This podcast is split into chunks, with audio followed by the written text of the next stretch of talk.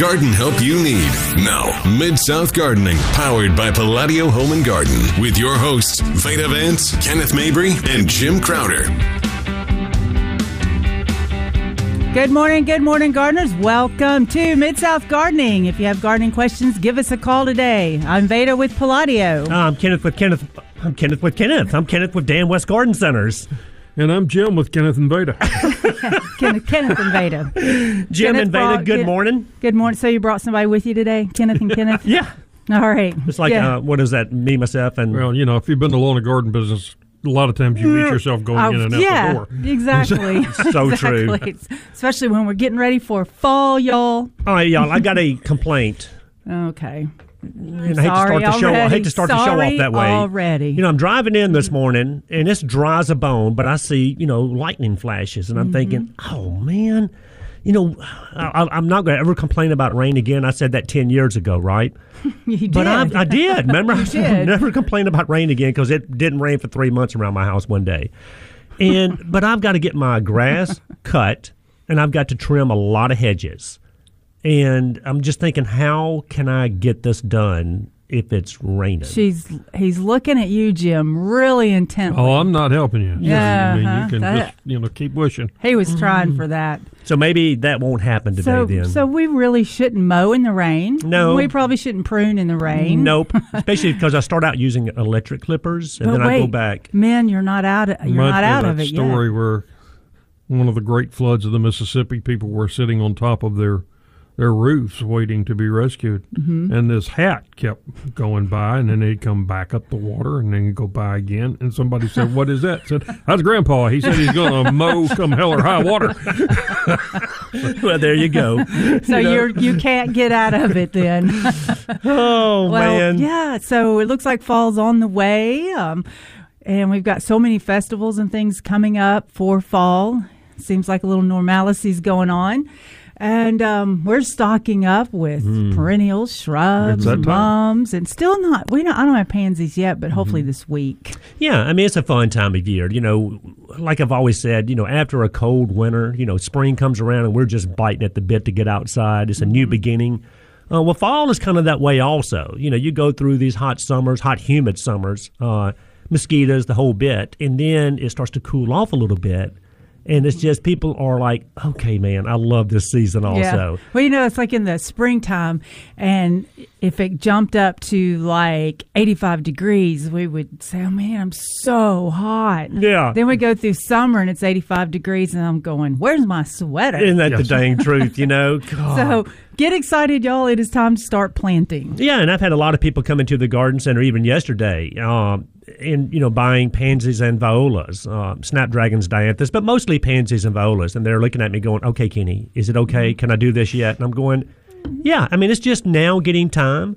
Uh, to plant pansies and violas, but if you look at the forecast, you know we got cooler temperatures coming in, like you talked I about. saw a high in the 70s. Yeah, yeah. yeah, I Yeah. cannot wait. Uh, so yeah, it's perfect timing, and the same thing with uh, with fescue. And we'll talk about you know that later on in the show. But I mean, we're yeah. I mean, you know, the hardest thing right now is pulling up the plants that you planted in the spring that still look great. Yeah, yeah. you know. I did a lot of fertilizing and pruning and um, like the earthworm castings, the Fox Farm liquid fertilizer, foliage spray, which got on the soil, which makes it works better. Let me Mm-hmm. She's throw that in there real quick. And um, but then, of course, I did that like three weeks ago, maybe. So when you use organic, it, it's not going to work very fast, Right. And which was okay because it was really hot. I didn't want to prune stuff and then grow them to death quickly. Right.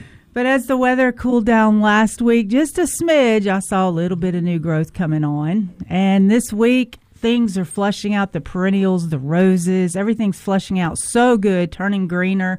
But I know I need to fertilize a little bit more because it's just utilized everything in there. But the thing was, is in the middle of the summer when th- things were looking tired, went ahead and just dosed them up real good. And then as the weather cooled down, we got a little extra rain that could absorb the water. Then things really just started, looking, better. good. Yeah. and I've got a dilemma where, you know, I've got the front of my house. Of course, everybody's got their shrubs, and then I've got smaller shrubs in front of those shrubs, right? And then in front of those small shrubs is where Gina likes to put her color. but it's at the edge of that bed that kind of you know it kind of leans down from the house towards the street. Slope.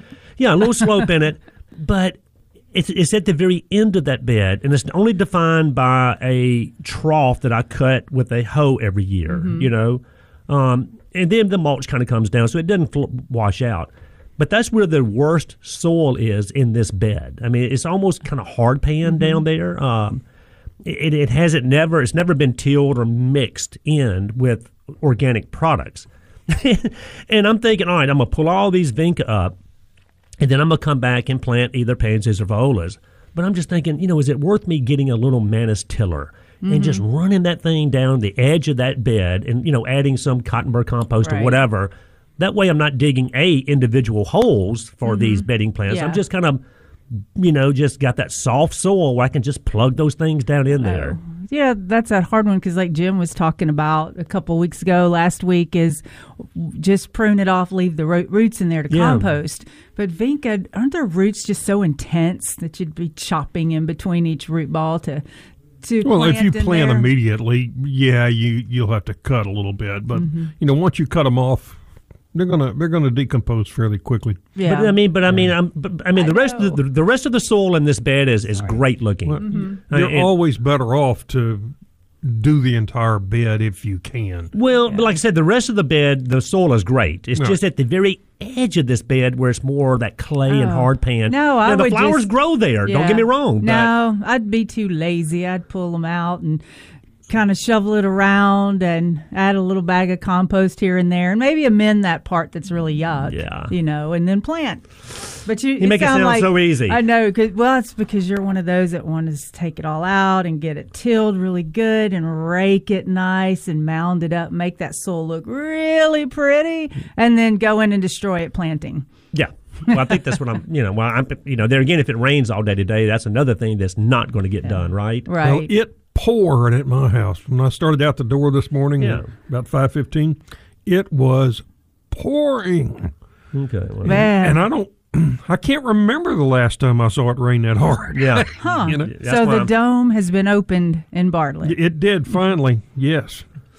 Well, it was. Well, it's funny how the lights, not funny, but the, of course, electricity was out this morning, and it's so amazing how life changes Mm. so much when you don't see things like you usually do, especially driving. No, no, and no. when did that street get there? Yeah, really. Uh, the question I got to ask, and I know we got David talking wants to talk about moles, and we'll get to him in just a second here.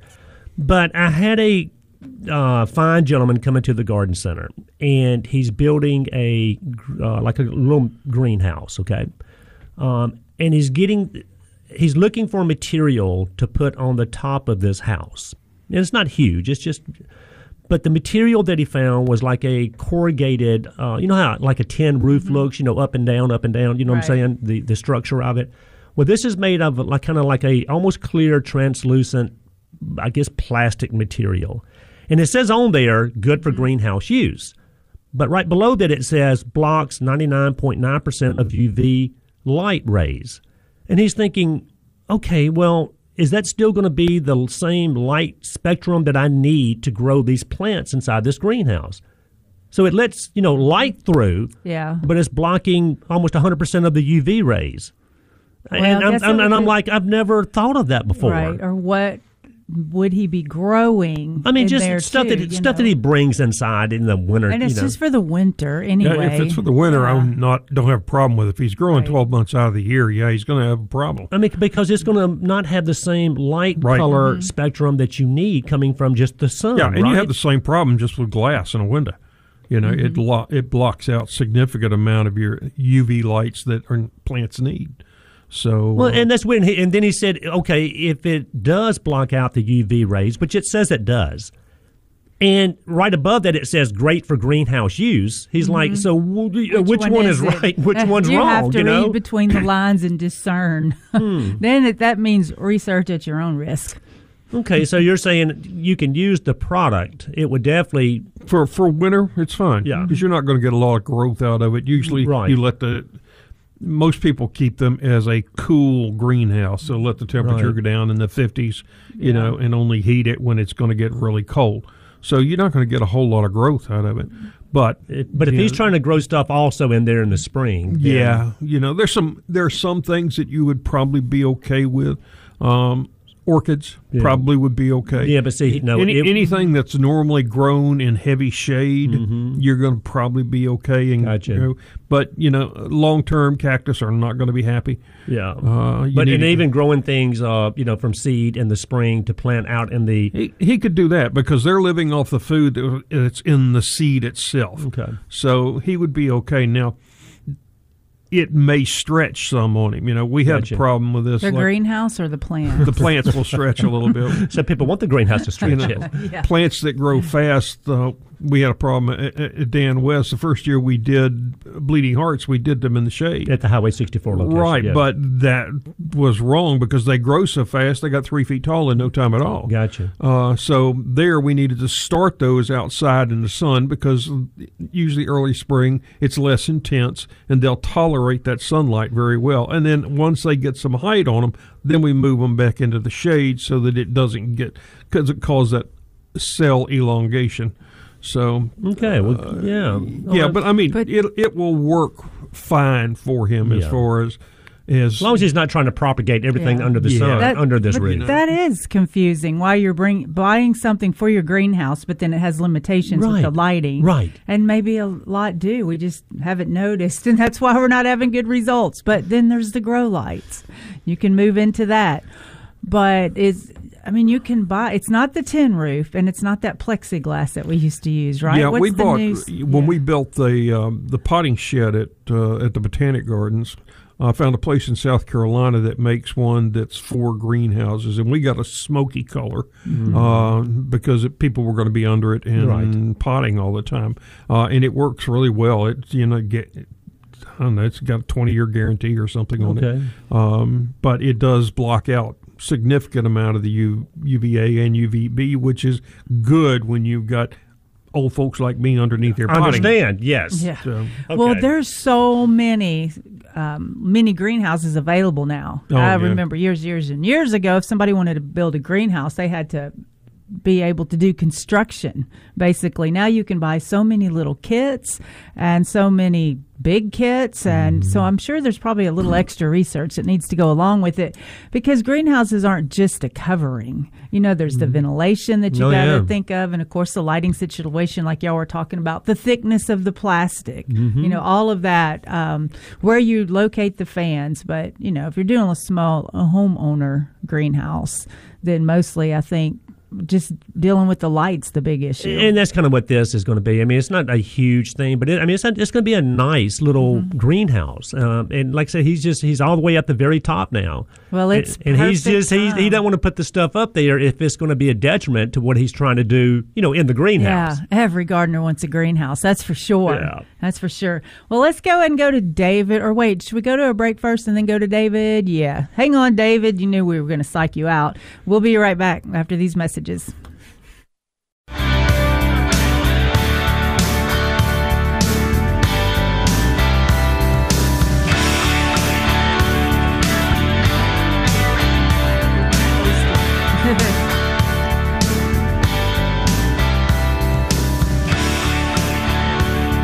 Well, good morning. Good morning, Mid South Gardeners. We're back. Give us a call, 901 260 5926 or 844 747 8868.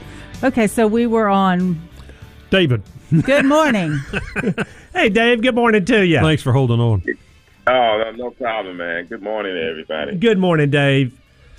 Um, before I get to the mold, I have a couple of things Yeah. to ask and to comment about. First, um, I'm listening to you guys over the, the internet. Yeah. When does the power of your station come up such that I can hear you on my radio in the morning? Whenever, Y'all once the sun comes up. Okay, good We're deal. solar powered.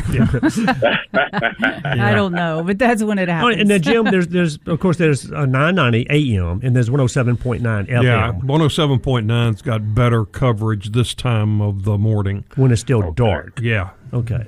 And then the Okay. 990 when the sun comes up. Right. okay, good Right. deal. Appreciate that question, Dave. Yes, sir. Uh, no problem. I um I bought this fancy radio. I'm like, why is it not working? Yeah. Figures. But anyway, I thought about that. Um, I lost um my neighbor Tuesday night to COVID. Hmm. Um, Oh, I want sorry. everybody to be careful. Yeah, thank you. It wasn't my closest neighbor, but 40, 40 something year old Oh man. young lady, hardworking, wave at her in the morning on her way to work and back, and it was um just a real nice lady. So Dang. everybody just be careful out there, as careful as you can be. Absolutely. It's a real thing for sure. Yeah, no, no doubt. Yeah. So um, I, I normally cut when somebody passes away. I normally cut their yards for free, so they don't have to worry about that. But I'm not trying to, you know, build myself up or anything. It's just something I thought that it would be good to do for people not to worry about. stuff. Well. Absolutely. Well, Dave, as long as we've known you, you've cut your own yard, you've cut your mother's yard, uh, you've cut your neighbor's yard. It's like I've always said, I wish I was your neighbor, you know? I'm serious. yeah, I appreciate that. Um, okay, one, one- one thing, one other thing before the mold, yard work, because you know I lost my mother in April, um, has helped me my mental situation very, very much. Um, just cutting. I don't. I'm not much of a hor- horticulture. What is it? Horticulture. Yeah. Yep. Plant Yeah, person. I like Yeah, that. Plant person. Yeah. but um, it just it really relaxes me, gets my mind off of those type of things, and um, I really have grown to understand how it helps me even more, you know, than Oh. perhaps my yard. And we hear it all the time. I mean, you know, working outdoors and, and just, you know, having a a finished product, you know, standing back and turning around and seeing Yep. what you've accomplished, Dave, it's very therapeutic. You know, I mean, not it, it truly is, and it's not just you. I mean, it's across the board. Now, at the time, it might seem like it's hard work and we're sweating to death, and you know, it's killing you. But you know, but pat yourself on the back once you're done because you know your place looks really good when you're done with it. That's it. Yeah. I, I can I couldn't think of that other two or three syllable word therapeutic, but you're absolutely correct. Yes, That's sir. what it is. Yes, sir. Okay, now to the mold. Uh oh. Is it? Is it? Oh, oh I'm I'm I'm good. My look, they have gone to the back. They like the back. I'm glad they do. Right. So my curve appeal is fine, but I had a question to ask about rain. Now, should I put down this um, and spray this um, castor oil after the rain? I, I wouldn't think it would make sense to spray it before. Yeah, Yeah, it actually does. It's better to spray it before if you need. You know, it's going to last four to six weeks for you. Okay, that's Okay. nor that's the norm. Uh, if you get a whole lot of rain, it may not last quite that long. Right. But the best thing to do is after you spray is to get a rain on it. Uh, that settles it down into the ground uh, quicker. Where the moles are. Yeah, So that Okay. that'll probably bond better and just not wash off when it rains a lot. yeah. So it's, it's, yeah. not going That's anywhere. say, though. It Well, wash off. Yeah. Let's do this. We have to head to a break quickly, and then we'll get you after the break. Y'all have been listening Okay. to Mid South Gardening. We'll be right back. Good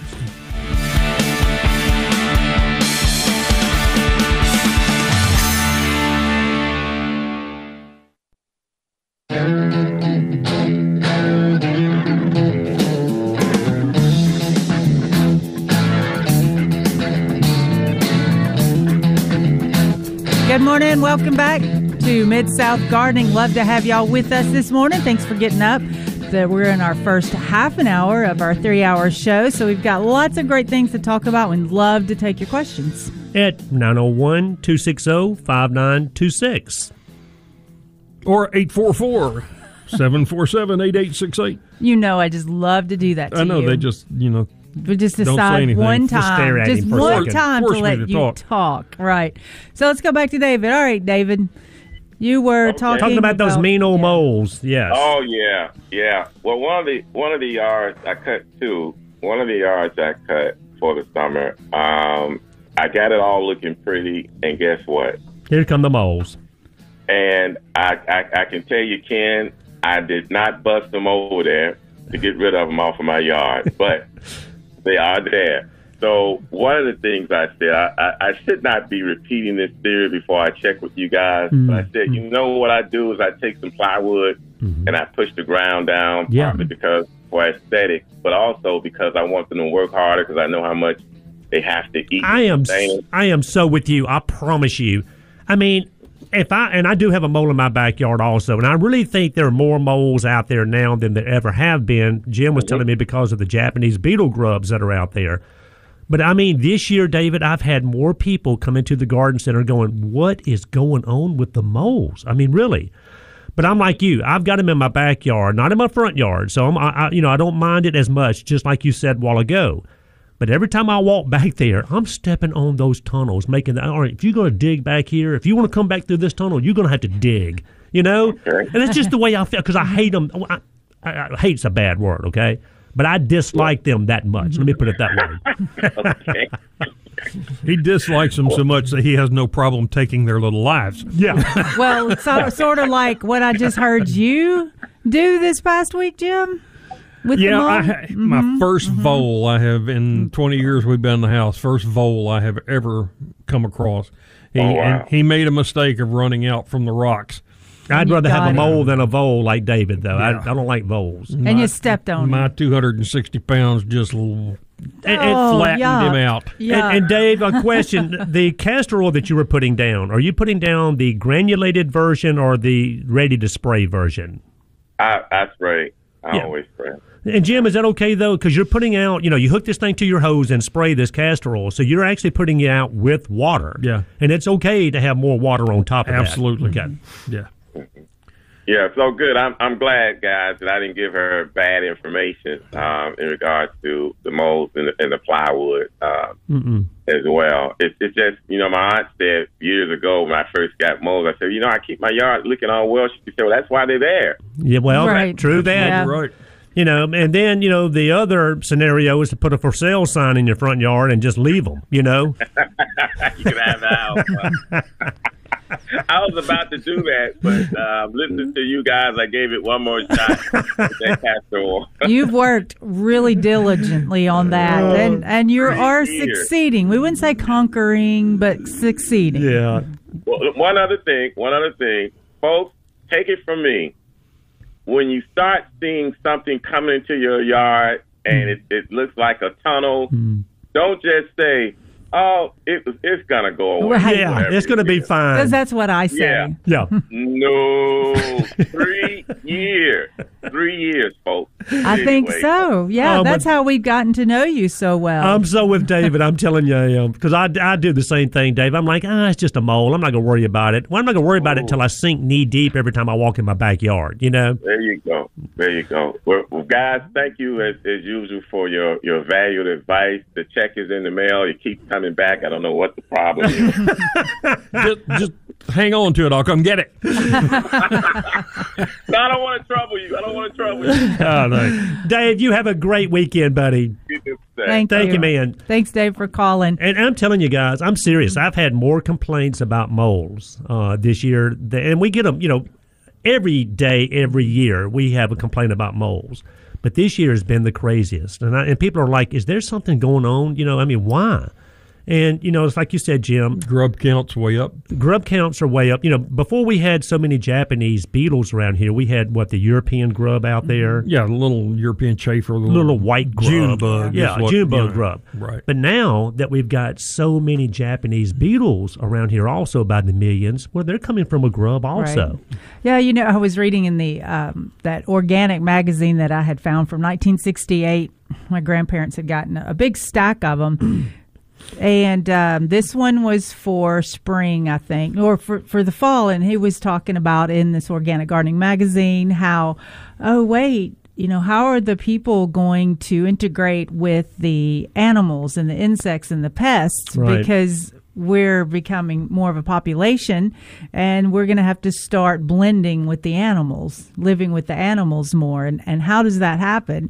And then he went on to this story about how in this country, this area was overpopulated with people. And they actually were able to eradicate the black fly pop or the um, yeah the black fly population because the government said just take your fly swatters and kill all flies, kill all flies.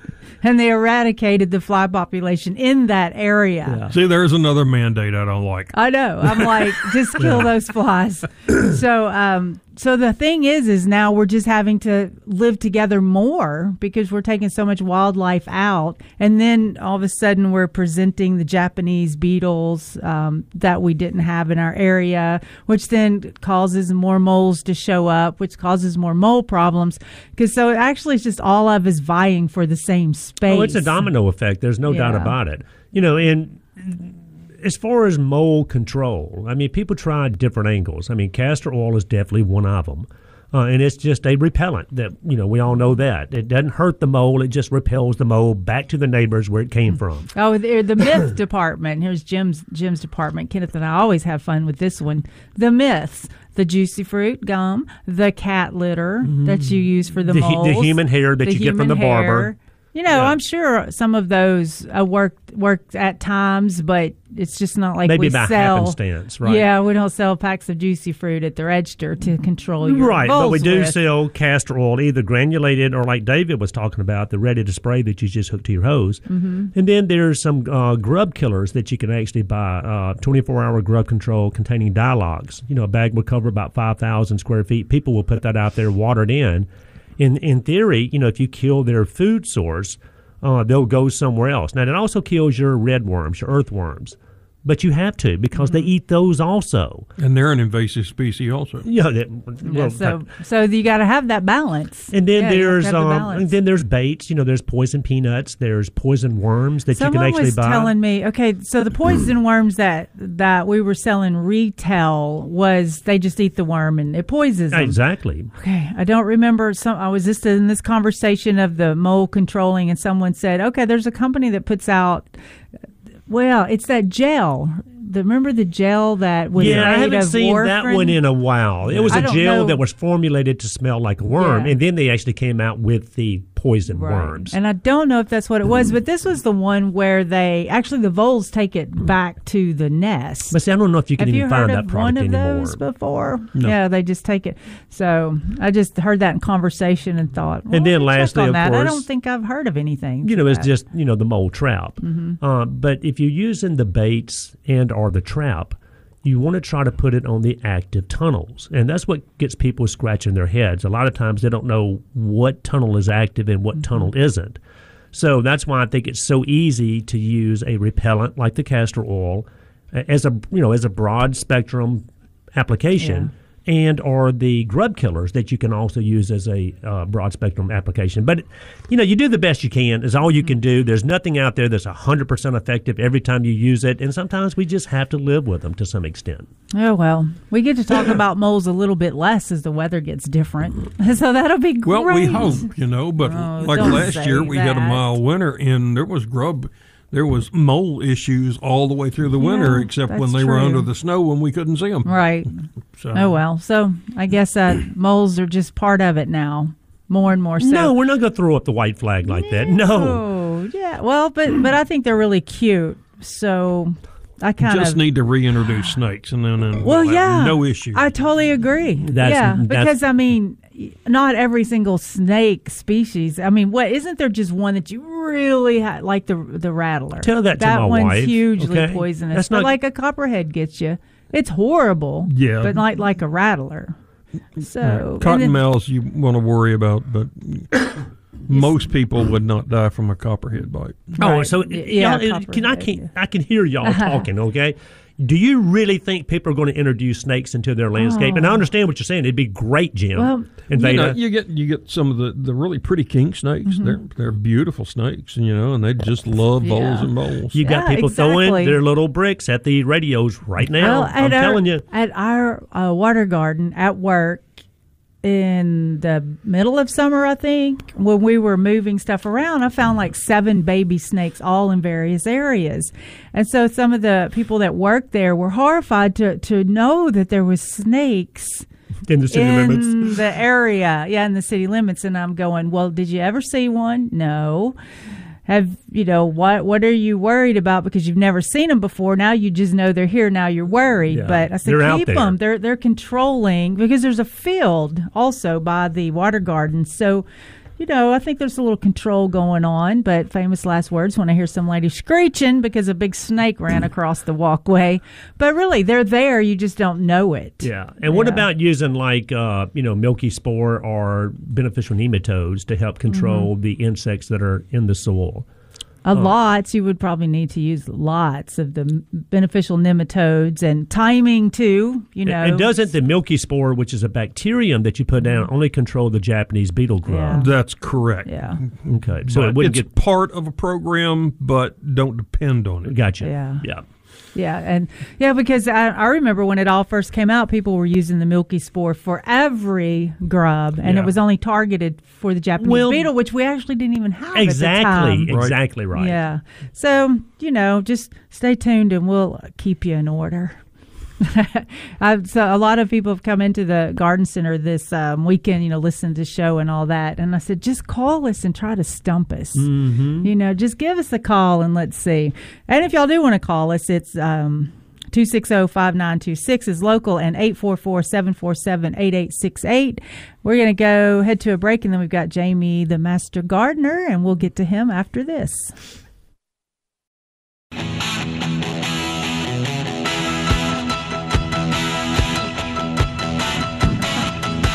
Good morning, good morning. Welcome back to Mid South Gardening. We're glad to be here with you early in the morning. So you can give us a call at 901 844 747 8868. No, you cannot either. Kenneth, you had me I on was that messing one. with her. It was. Uh, it's actually 844-747-8868 and Miss Veda 901-260-5926. Um, you can uh, watch us on Facebook Live. Mm-hmm. You can listen to our podcast. You can uh, check us out on our Facebook page that Jim does. Mid And South Gardening.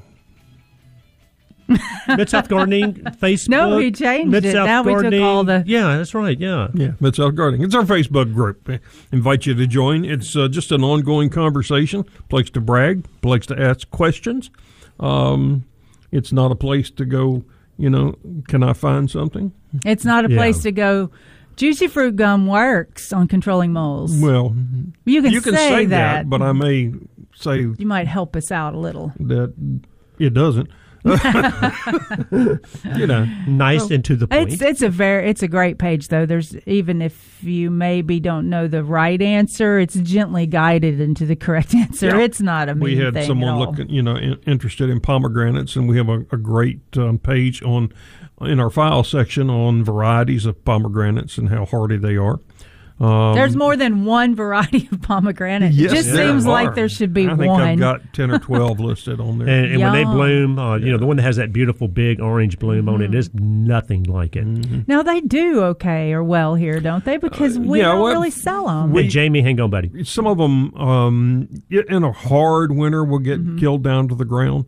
Um, but yeah, most of them, Yeah. w- wonderful Russian hardy.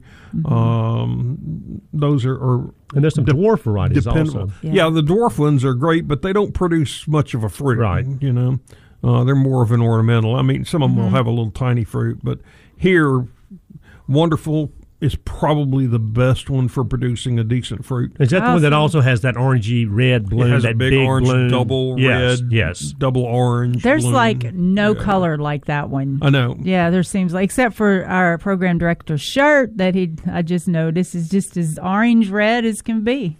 He's like, "What? What? what?" We're talking about pomegranate blooms, and your shirt looks like a pomegranate bloom. There you go. He's like, "Okay." So, um, yeah, and I wonder, did the pomegranates make it from our last winter that we had? Mi- um, mine got killed.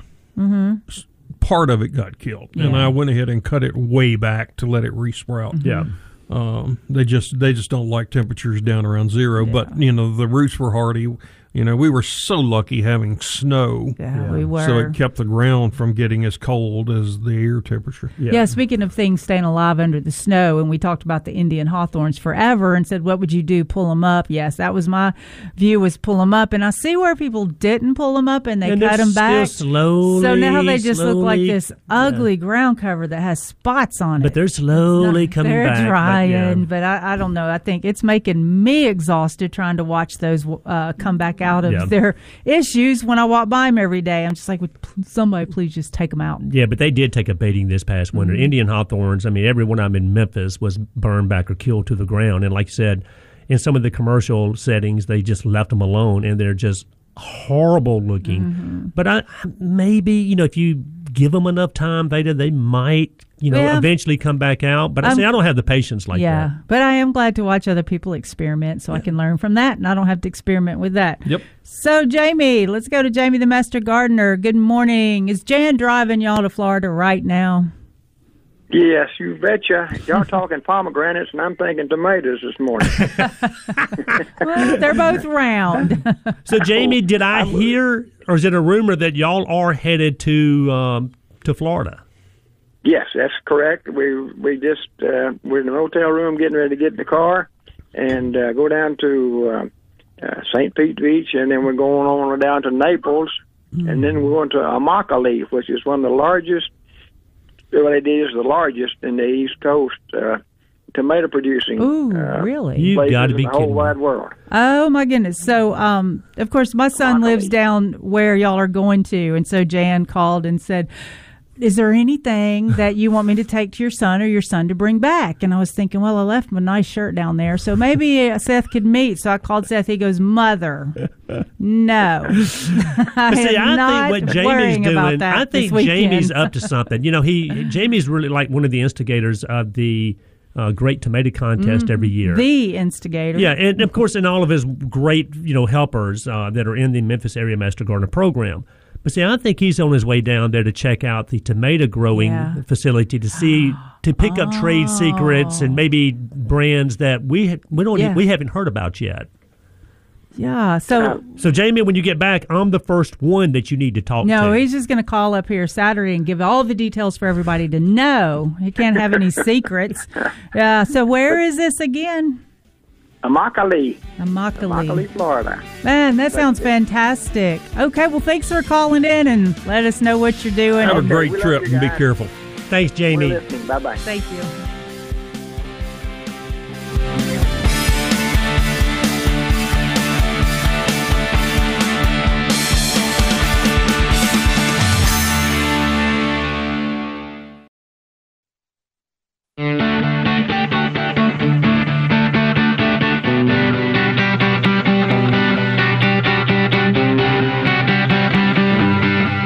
Garden help you need.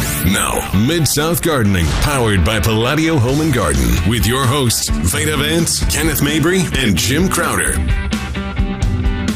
Good morning. Good morning. Welcome to Mid South Gardening. I hear it says our show is for the gardening help you that you need, mm-hmm. and y'all are the uh, callers that we need. We Yes. need your questions, and you are here with us on our second hour of three hours of the Mid South Gardening. Yep, and if uh, I know Mr. Paul is on line one, hang, hang on just a second, Mr. Paul. But if you want to give us a call, 901 260 5926 or 844 747 8868. That's a toll free number nationwide. We want to welcome also our friends down in Greenville, Mississippi, joining us now. It's um, the Talk of the Delta 92. Uh, yeah, I forgot. Oh, yeah, AM 1330 and FM 101.1. FM, say that again, FM 1330. AM 1330. Oh, AM 1330. Gotcha. FM 101.1. Got it. And also Nooga Radio over in Chattanooga, 92.7. If y'all have y'all. no troubles with numbers like I do, I'm so lost right now. okay, so um, the Facebook page is doing really well. Jim, tell us about that. Mid South Gardening, if you haven't joined, please do. Uh, it's it, like I say, it's just a simple conversation uh, where you can ask questions, you can brag. We have uh, what's called Foliage Friday, where we like to sh- show pictures of just unusual foliage textures, things like that. Um, but we welcome anything. Um, and uh, Any gardening question, Jim? Yep, is- it's it's not a place though. We we, uh, we don't allow links, you know, and a lot of a lot of garden sites people who are who who are well-meaning will look up something and then post a link, you know, in an effort to help people. Well, they don't know what. They're they're usually giving advice on something that they've never grown themselves, and that's Gotcha. that's a little Yeah. different from our group. Well, here's here's a good example of why you like to monitor this. Is I there's I pull up my feed, not on Facebook, but just some, some things I read, and there's a beautiful picture of that lantern fly. That's so Oh, yeah. pretty. Yeah, And, the it- lantern moth that the- we don't like, yeah, right? Yeah. and but it's beautiful, and the uh, title is, um, and they're wanting us to kill this beautiful bug. yes. And so if somebody had made a comment about the lanternfly and somebody just sees that come up, cuts and pastes and posts it. yeah. Next thing you know, they're without not, wanting, they're not wanting to get rid of this thing. Right, Yeah. without reading the whole thing, if somebody goes, their lanternfly is good or bad, and then they post this that says, and they want us to kill them. And they're And bad. I saw where a, a kid put one in a insect uh, collection Mm-hmm. in his school, but he lives in Kansas. And there is a federal investigation to find out where it came from, how it got there. Yeah. I mean, they're looking at all kinds of things to find out. Yeah. Because that's how it gets spread across the country. You know, when you get uh, egg masses that are attached to wood or pallets or something like that on a truck, and they just, you Oh, know, yeah. end up uh, in Hitch. Kansas, and so Yeah, so that's that's why you're you're trying to spare that false knowledge because you can you know you talk to Google and ask it a question and it gives you an answer, but it doesn't. It's always give right, you right? The in depth, Yeah. you do the research. So You know, the first answer that comes up, you just don't go. I That's saw it. something the other day which really meant a lot to me. It says, you know, real scientists don't publish their information on Facebook. I wonder- Uh, you know, Right. They do it in, in published papers. So yeah, just hold on while I'm experimenting. Let me put this on Facebook. it's so that true. means it's right. Somebody told me. Well, I just I'm just tired of looking this internet. Just because I've people done my read it- research. Yeah. No, you haven't done any research. You, you Well, I- just listen to Not stuff on the internet that's probably not true, and then you think you're an expert. Uh, So it's just a lot of reading back and forth and checking and all of that. So Jim's page helps d- people to discern and not have to go through all right, of that. sort through all of that Yeah. malarkey. And I know- Malarkey. and you can use malarkey for oh, sure fertilizer. you can. Yeah, that's some good stuff right there. Let's go to Mr. Paul. Good morning. Good morning, Veda, Kenneth, and Jim. Good Hey, morning Mr. to you, Mr. Paul. What's going on today, buddy? Well, I'm just out here thinking about the Cooper Young Festival and wanting to say hey to all them folks that are down there trying to dodge the rain. Right. And Yeah. watching that, uh, watching that uh, weather calendar. Oh yeah. Well, are you going, Mr. Paul? Because if you do, you can come up there and sit in the garden center with me. no, They're gonna chill a- out this that was a time. quick I know. Okay, you don't have to sit in the garden center with me, but are you going? no, oh, I would love to go. We've gone for probably the last thirty years. I think we missed last year. We started going. I don't remember thirty years ago, probably as a vendor. Yeah. and then then we just we found out that being a vendor you don't have time to shop. Yeah. so we uh quit doing that and went down there and just had a good time and met a lot of friends. And we we, we would see people down there that you wouldn't see all year. Mm-hmm.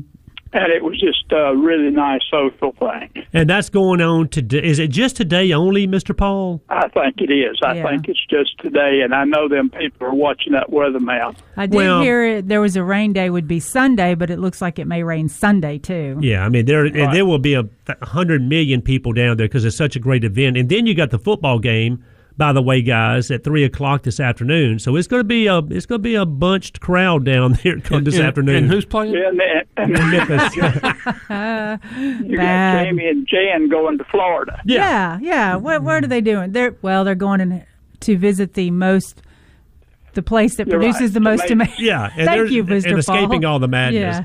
Now, Mr. Paul, you know, every time, and, and I'm seeing, and I say this with total sincerity, every time I sell or grab or see a sedum plant, I swear I think of you. I'm serious, and it's like to me, it's like you're, you know, Johnny Apple Seedum, you know. Um, Right. and you know, and every year we see more or new introductions, or maybe they're old introductions that have been reintroduced with under a different name. But Right. it, it just seems like uh, it seems like people are using, in my opinion, more sedums now, especially in container gardens, than, they ever have. Well, I think they are because for so long there just wasn't any much information out there on sedum, Right. not in this part of the country, and it was just you, people just didn't use it because they didn't know what to do with it. Like Yeah. Plato used to say, you know, why are you growing it? Nobody knows what it is. They ain't going to buy it. You know, and he said the biggest part of it is education, and Yeah. which it took. You know, it's taken 20 years or so, but they are using more. And I've noticed another trend is they're using more tropical succulents for design now than they ever have before, and which I'm tickled to death about that. Well, it's. Uh, I just want you to pat yourself on the back for spreading the word, even though it took twenty years to, to you know to for people to become knowledgeable about what sedums can do for their landscape, and especially what they can do. Uh, for their container garden. So every time, Right, like I said, every time I see one, Mister Paul, I grab one. I think about you. I'm telling you. Well, I, I appreciate that, and I mean, you know, you uh, you can't have too many sedum. Every time you see a new one, you ought to just get it and just give it a shot and see what it's going to do. Exactly. Because it's always it's always exciting to get something that's borderline, you know, and that we they say we can't grow here, and then you grow it, and and then you can brag about it. and you're that's why so we grow it because they say we can't. And sedum bloom too. Oh, People sure. don't really. Th- the foliage is what's really fantastic, but they do have blooms at, at certain Well, times of the year. They do, but we we in the mid South we don't get cold enough weather yeah. for a lot of our uh, sedum to set bloom, yeah. and they basically will go, uh, you know, several years with very little bloom simply because it don't get cold enough in the winter. Yeah, we had some- alpine plants. Yeah, and we had some autumn joy come in the other day, uh, and I'm telling you, Paul, they were in bloom, and the bees were all love it. over it. I mean, it Oh, was just a bee heaven. I'm telling you. So, Right. Well, Mr. Paul, we love you to death. Um, we'll hopefully see you down at the Cooper Young Festival, uh, running around down there. He says no, or at least no. he doesn't want to I sit would- with me. I, I would. we would love to be down there, but we just we just want to say hey to everybody that's down there, and we we miss that, and we miss our gardening community because we don't get to see you people near as often as we'd like to. well, right back at you, buddy. We appreciate the call, and always good to hear from you, Mr. Paul. Well, we love you guys, and y'all do a great job. Thanks. Thank you. Thanks, Mr. Paul, for the call. Thanks, buddy. Yeah, And I know we um, got Gail, and we'll get to her, I guess, after. Yeah, if you're. Yeah. just catching us for the first time, you're going to find that we have some perennial callers uh, that you know we have known for years and years and years. And years. Uh, and and we appreciate them calling, getting our input, and uh, um, Yeah, we Mr. love them. Mr. Paul being one of them. But remember, he went about four or five weeks and we didn't hear from him. I'm like, okay, somebody's got to give Mr. Paul a call and get him back on board, you know? Mr. Paul. He also plays music. What was the name of his band? Something about the jumping lizards. Uh, Yeah. they, you know, they would have this uh, this band uh, or had this show like maybe at the Botanic Gardens after the plant sale. They'd Yeah. get up there with their uh, maybe banjos and their uh, I, I think sticks and water buckets and just but it was great. Sticks and water buckets. Yeah, as, as a drum. That's the that's the South for you.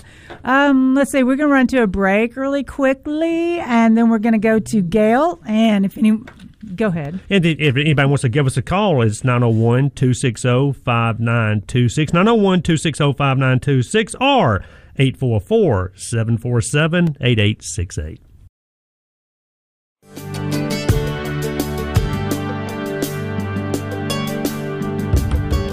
Good morning. Welcome back to Mid South Gardening. Give us a call 260 5926 or 844 747 8868.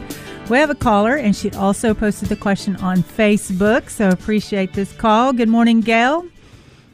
Morning. Hey, Gail, good morning. I did see where you tell, posted a uh, question this morning on Facebook, uh, Gail, and we just had a chance to get to you, but we would prefer you to call in anyway, my dear.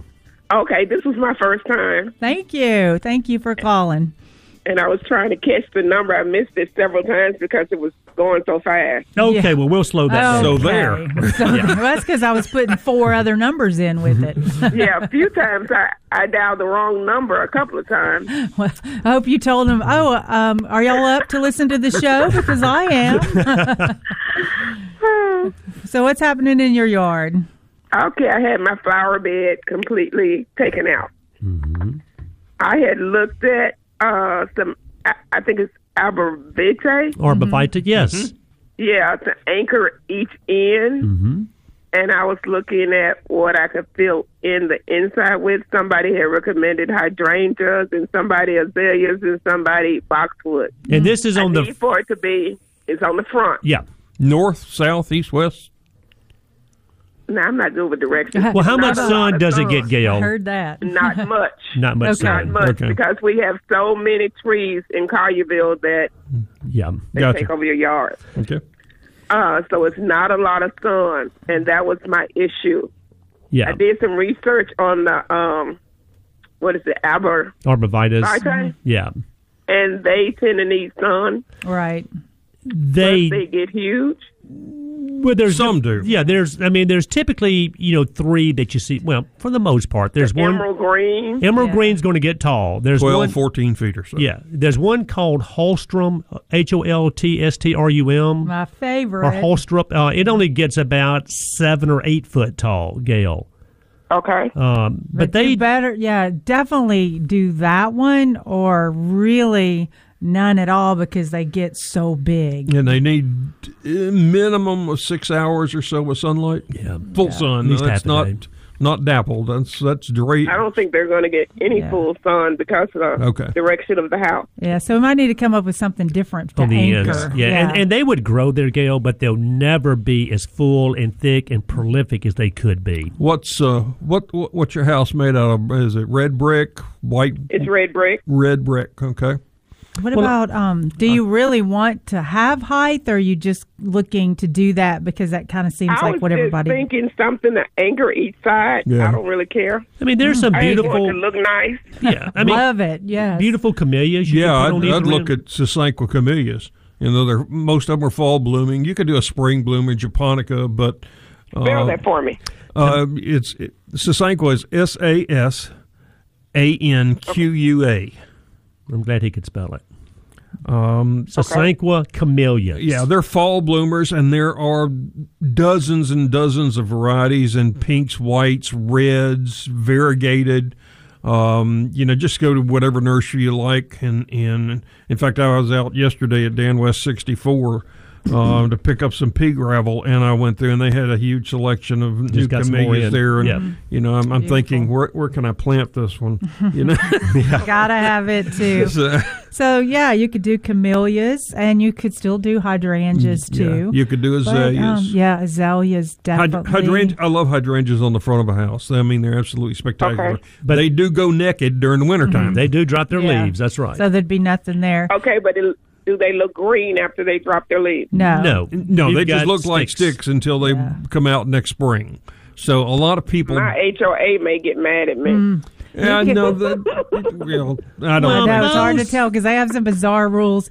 Well, even you can do Yeah, the they do. yeah, you could do like the um hyd- uh, row of hydrangeas in the back, like the white hydrangeas. That um, which ones am I thinking about? Like the a blushing bride? the No, it's- arborescens it may too much shade for them to really do well. for the arborescens. You're talking about like Okay. the uh, the Annabelle and the Incrediball the and ones those. I mean, that they have would the bloom- smooth the smooth leaves, Right, like an- or the for, yeah, and then put boxwoods in front of it, and so that way, or same any hydrangea and then boxwoods in front, so the hydrangeas are down, you see the boxwoods. But Gail, you're right. I mean, when you're dealing with lower light, uh, you're always, you know, you're limited to what's going to really perform well. Uh, and that's typically where you see, for example, on the edges, you know, putting something like, uh, you know, a camellia, for example, to get some height on the edges. And then something like azaleas. And I know they're boring to some people because there's so many out there, but they do the job. Yeah, but don't get encores. They're going to need more sun. The the repeat bloomers have got to have more sun than Right. you're going to get. And we're talking about just the old Right. traditional And the- azaleas. And, then, you know, I love boxwood when they're planted properly, but they're not compatible with azaleas or hydrangeas. Right. They need a pH so much higher. Now, the exception would be wintergreen boxwood. It'll grow anywhere. Yeah. I mean, it's kind of like liriope. Drop it on the ground, it'll root in. Jim, if if she was to put baby gem Boxwoods up there, how much sun would she still needs half a day sun, doesn't she? Or they'll grow I, there I just think fine. that'd be okay. You know, of course, they want to get taller, and boxwoods don't grow the way you see them marketed. They're not heavy, thick like that. They grow more open and airy. When you trim them, though, they that's what gives them the boxwood effect. Uh, if you make them round or square or whatever you want to, is just from repeated trimming. And I like that look, to be honest with you, yeah, he- Kenneth does.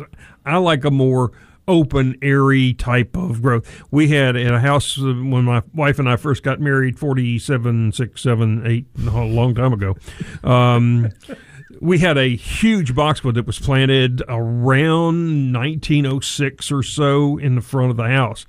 You could see through it. It was huge. It was beautifully round, but it was open and airy, and that's the way they naturally grow. Um, so I think you're going to be happier with camellias, azaleas. Maybe boxwoods in the I front. still wouldn't put boxwoods in there because your pH is going to Oh, needs gotcha. to be up six and a half or so. Gotcha. Where you with azaleas, you need to be down around five and a Well, half. but she could do one or the other, though. She could do one or the So, I other. mean, yeah. yeah. So I'm not saying. okay. What were you going to say, Miss Veda? I don't remember now. Okay, so we're gonna do. Um, well, and, and- and Gail, what I'm getting at is, see, I like that that nice tight look. That when I shear my boxwoods, you know, they're good and, and formed. Um, where azaleas are a little bit more loose. right. All right, Gail. Just continue listening after the break. We've got more plants to talk about too, and y'all will be right back.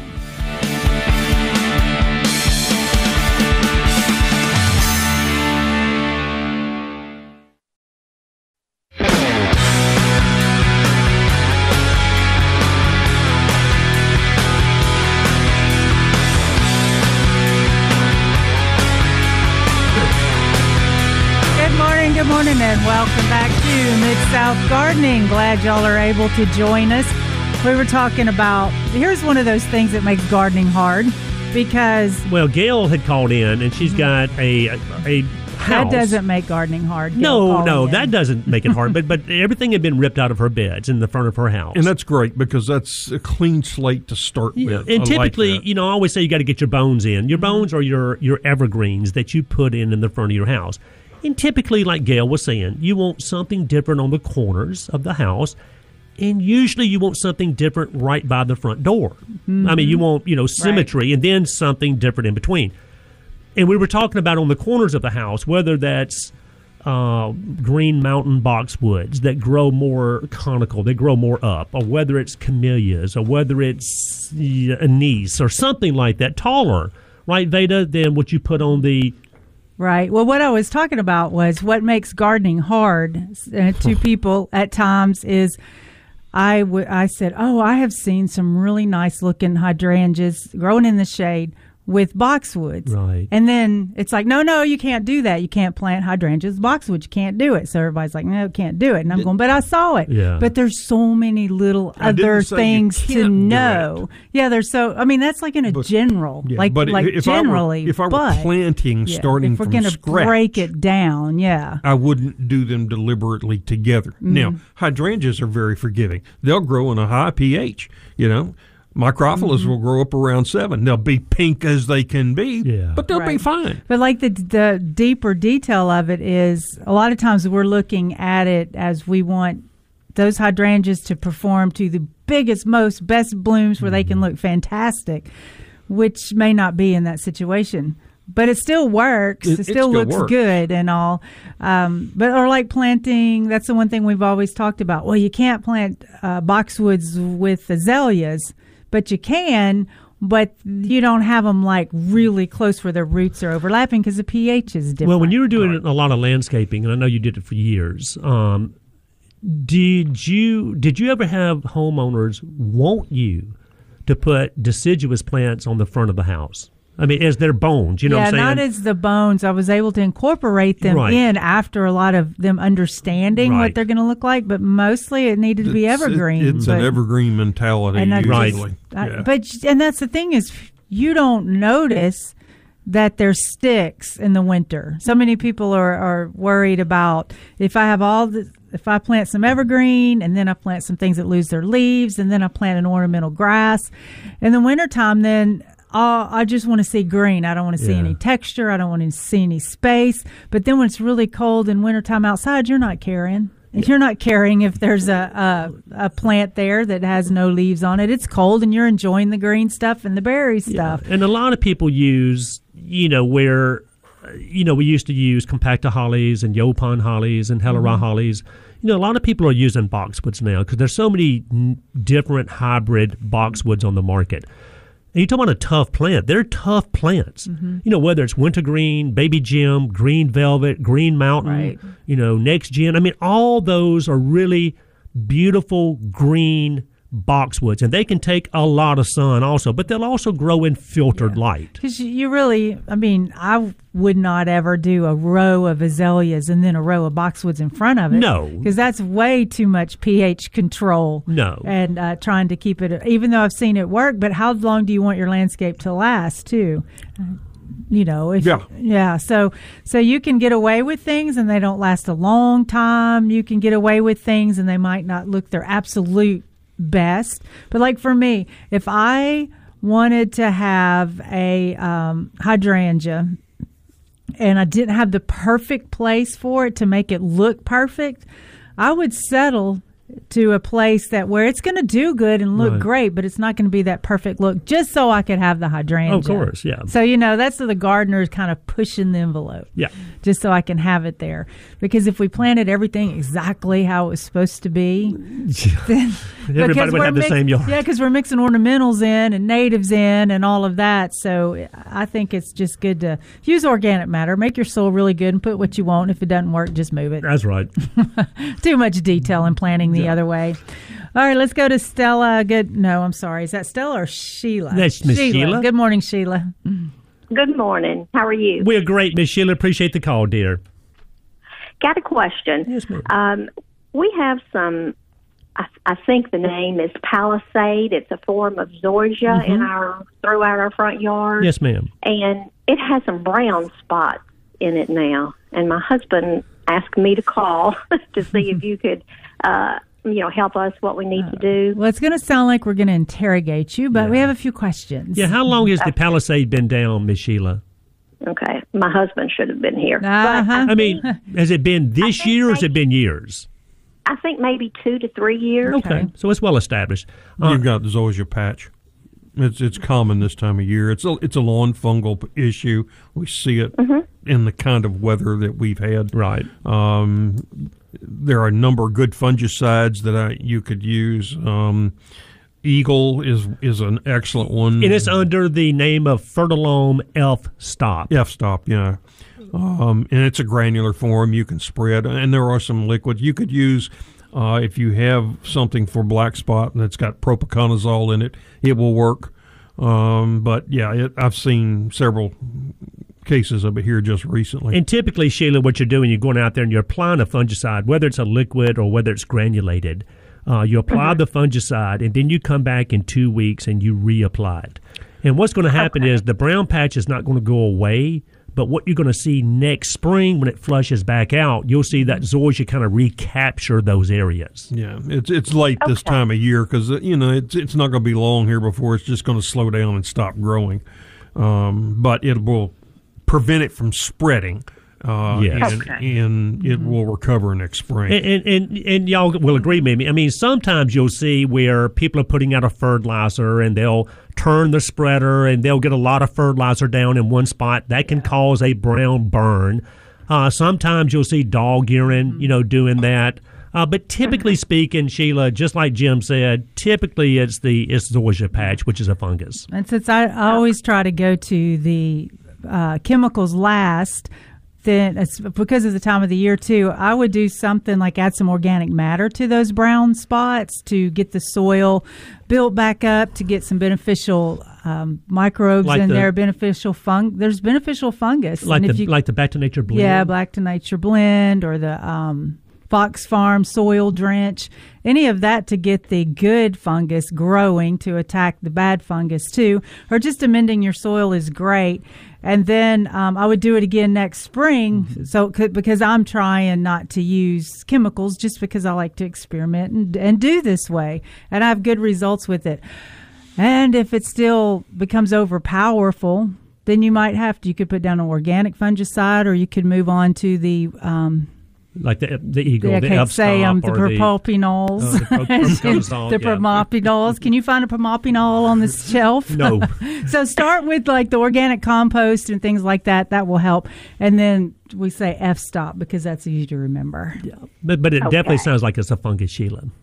Okay, all right. Thank you guys so much. Thank, you, dear. Thanks for calling in. And I love that zoysia, by the way. I mean, it's yeah, Palisade. and it's it's l- less prone to fungus than some of the other Remember ones. the like old El Toro? El when it first Toro was out? Yeah. bad. If you've got an area where water is running through during the wintertime, Mm-hmm. you can almost guarantee some of those older ones are going to get uh, a fungus, and that's where it's beneficial to put down in October and probably again early March an e- eagle fungicide. Yeah. It will prevent a lot of that from happening if if you're using El Toro or some of those older zoysias. Yeah. Yep. Yep. Yeah. Yep. And and you know the beauty of Palisade is, you know, so many people say that zoysia can grow in the shade. Well, that is somewhat of a true statement, right? But somewhat's the but it all depends on word what you mean. Yeah. But it all depends on what you mean by shade, because so many times we see people putting zoysias, including Palisade zoysia, in freaking deep shade. Yeah, you know, I Yeah. see so many sod companies that uh, you know guys that are doing sod tell people that there's always can put zoysia back in you know under trees that get no sun, Yeah. just dappled light. You know, and it's going to last two, three years, Maybe. maybe, and then it's going to thin out, and you're going to spend all that money for zilch. Yep, Mm-hmm. yep. It needs at least you know they the sod farm says three hours. I say four, Yeah, but I'm- it, it Three needs some hours? sun. That's so little. Well, Well, I I've mean- got areas that get about three hours, and if you're standing on the street and looking at it, Yeah. it looks Exactly. fine. Yeah. But if you're standing up and looking down in it, Little it's thin. not near as thick as I'd like it. And, and let me say this also, uh, and for some reason, people think that zoysia only grows in shaded environments. Zoysia Uh-huh. loves full sun. Prefer- yeah, first, why? I mean, yeah, why people just don't think that? understand that? because I mean that's where they grow it out in full sun. So the more sun you get, the better off you are. But the reason I'm bringing this up is you do see a lot of zoysias in areas that they that's really just too much shade, and those zoysias are more prone to fungal pathogens Absolutely. also because they're already weakened. Yeah. you Already know? under stress. Right. So fertilize with organic products while Jim's looking away. I'm Well, going to say it. no, I you're talking about adding organic matter. In most cases, though, there's, there's almost no fertilizer in that. Mm-hmm. It's not adding organic matter is not a substitute for fertilizer. Right. I'm going for the microorganisms and the macros. So Beta, so seriously, you would go out there and the- and and you've said this before. You'll go out there uh, with a pitchfork or screwdriver and just poke holes, uh, aerate the soil in those areas that are turned brown, and then put a layer of either earthworm castings or back to nature blend or some kind of light layer of compost. Yeah, remember when um, we had the take all patch and it was really Mm-hmm. prevalent in central Texas and so Texas A&M you know did studies on all of it and they used uh, uh, what was called Humor then remember Yeah. we used to sell the Humor Oh, it had the alfalfa mill which was had con- But so does the blend, the back to nature blend. yeah they had the triacontanol in it which was a, a fungal inhibitor and then just all the compost and the microorganisms and everything that was mixed in so they started using that on the areas that had take all patch Right. which was healing the soil and then uh, allowing the um, grass to grow back. And um, so that's where I started with curing the soil or curing the problem in the soil so it com- combats the problems and- and- coming along. And my question was, you know, not only do you go out there and aerate the soil, put a light Mm-hmm. layer of compost down in these areas, then you come back and drench those Yeah. areas with either Yeah, seaweed doing or big seaweed bloom or something like that, Yeah, right? Yeah. So um, then that way you're healing your soil, and then when you're doing little patches, it's much easier than a whole entire yard to put all that down. But just it's like just eating really healthy. Give your lawn a good cup of chicken soup. Numerous times. I never looked at it that way. Yeah, I mean it's like your gut. If your gut has all that good beneficial bacteria in it, everything runs great. Sounds good to me. and that's so it's it's the same with health and with plants and with people, but there's always breakdowns in the cycle sometimes. Yeah, so. and and there's two going back to the fungicide part of it. Jim mentioned Eagle, which is the Fertilome F stop, whether it's liquid that you spray or whether it's Steve, granulated. Steve Miller sell that? Yeah, I I don't know if Steve Miller sells that. and then there's the Bonide Infuse, which is also a systemic fungicide. Uh, both of those products are absolutely fine. In fact, what some people do is they'll put one fungicide down Uh-huh. and then they'll put another fungicide down, not the same Mm-hmm. variety, uh, because not every fungicide controls the same pathogens. Oh, it's like going to the doctor and going, "Can you give me two, Two antibiotics, antibiotics? Surely I'll kill everything with one of them." right. So, uh, oh, we're supposed to do the break thing. So we're going to run to a break and then we'll be right back.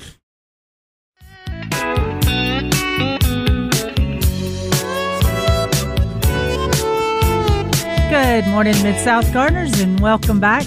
Just gonna chill to this song a minute. She's over there bouncing around in her chair. Guys, if you want to give us a call this morning, 901 260 5926. This is Mid South Garden. We're broadcasting from KWAM in Memphis, our flagship flagship station. It is. And we do welcome WNIX in Greenville, Mississippi, and uh, Nooga Radio over in Chattanooga, our affiliates that have joined our program. We really do appreciate you joining. We'd like to hear from you. Give us a call. Yeah, Absolutely. We need to hear a question from Chattanooga, and we need to hear a question from Now, Chattanooga is a better place to do boxwoods, particularly if you want to do something like English boxwood. Well, because they got nice. perfect drainage Yeah, over there. You know, Rocky Are they on a mountain or something? Oh, yeah. they- yeah. sort of. English boxwood does not do well in the Memphis area.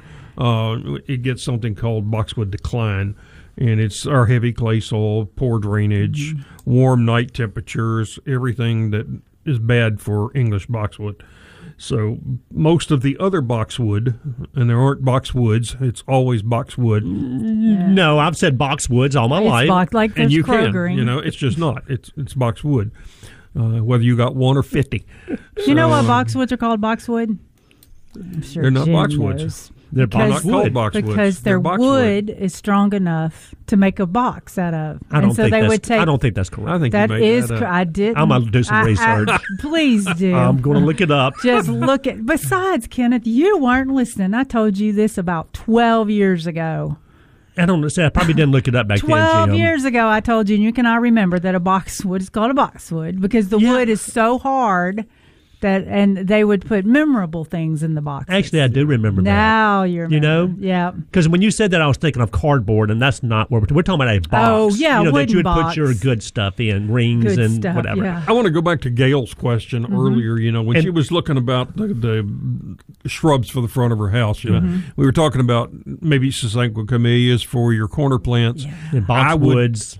N- I would do azalea. I would not do a him do boxwood. boxwood. I would do azaleas as your background plant, and and get something like the. Um, Like uh. Robin Hills azaleas, Mm-hmm. they'll they're going to bloom mid to late spring, and they also throw occasional fall flowers, but they do well in the Mm-hmm. shade. Okay, so that that's a good choice. Well, but hold on, then but let in me front it of real it, quick. let me Let me- finish. No, stop And it. then- you two separate. and then go to your corner. then uh, then do a, a good variegated hosta for your Mm-hmm. color. Now that's about as low maintenance as you can get. I agree, and it, and a beautiful look, by the way. Right. Yeah, yeah. But Jim, you mentioned the Robin Hill variety of Yes. traditional bo- uh, azalea. I mean, but truly, but any traditional azalea would work there, correct? Oh, you could use anything. Yeah. You know, my favorite one is Wakaebisu, which is a f- uh, blooms in May, one of the Satsukis, and it'll get four feet tall. Yeah. You know, in time, it's not a fast grower. Beautiful shell pink, uh, but she's got red for red brick. and Yeah. I would lean towards white Yeah. or something Yeah. that's primarily white. Yeah. Uh, in it, so it will stand out against the green background and the red. And that would be a nice look, Yeah, I'm telling that you. would yeah. be. Um, Uh, pink ruffles. I like pink ruffles. I don't know if you like pink with red brick, but I like pink it's ruffles. seriously pink. I mean, it's as fluorescent Yeah. pink as you can get in an azalea. I would do something like um, Dorothy Hayden. Uh, it's a beautiful white. Or Dorothy Reeves. I Yeah, think Dorothy another- Reeves. and they don't; those don't hold the. You know, like some of the white azaleas, you know, they turn the brown bloom. Right. And, and it Which we holds don't it like like the old snow azalea. Right. Remember Yeah. that? And they're But still beautiful when they don't. bloom. Yeah, but yeah, the you ones know, there's nothing prettier than a sheared Kurume azalea in March, Mm-hmm. where they've got so many tips. You won't see green. It's just Yeah. a solid bank of white or pink. Mm-hmm. But when the flowers dry, they just hang on yeah. there. You know, I just and- can't do it. So you got to can't shear it again Yeah. to get those off. You know, but then it puts on more flowers Right, next year. and then you're stuck, and then you have a square azalea. Yeah. It's just a mess. And it So- seems like we sell so many of the other than white gumpo, but uh, you know, like the G.G. Gerbing and the Delaware Valley. Yeah, no, those are big. they get bigger. That's right. They so something big. like a Dorothy Reeves or something like that, or the one you mentioned, That Jim, they don't get as tall. Amagasa. All right. In the We're- next hour, we are Yeah. going to talk about phosphorus toxicity. Okay, stay with us for hour number three.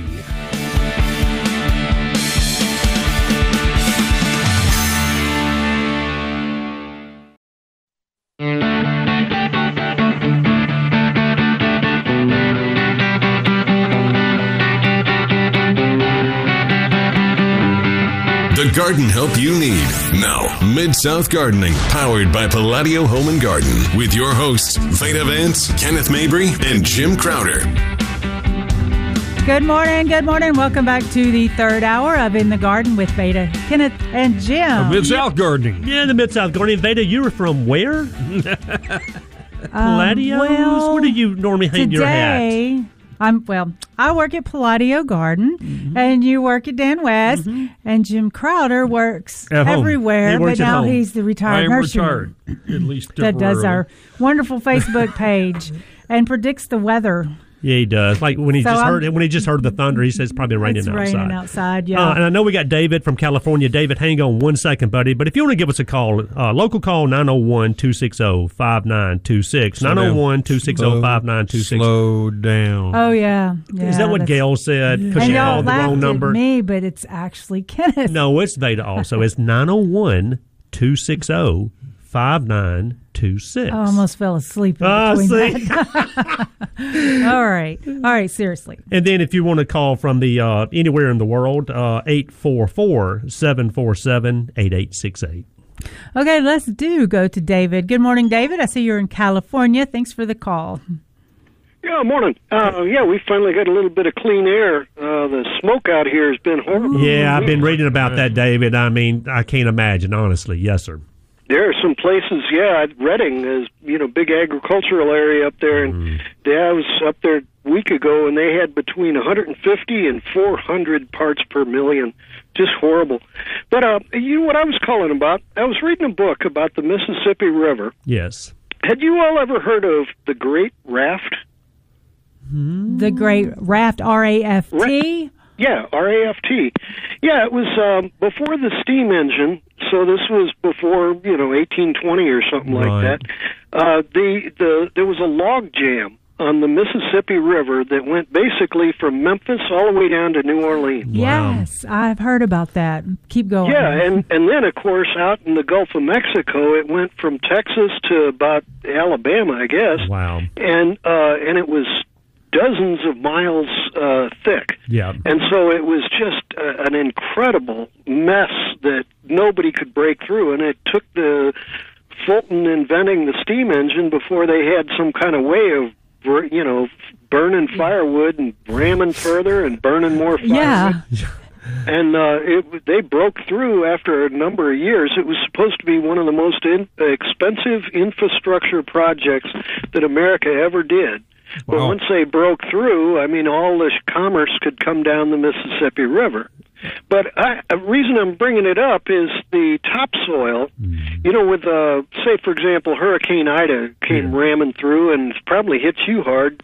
What a week or so ago, and Right. then went up to New York and rammed them. Right. And uh, they lost. There's a lot of topsoil in America that got lost because of the torrential rains. Right. So I'm wondering, is there a way of um, I, I, I- would you consider topsoil to be a part of America's infrastructure? I would. Mm-hmm. Yeah, absolutely, I would.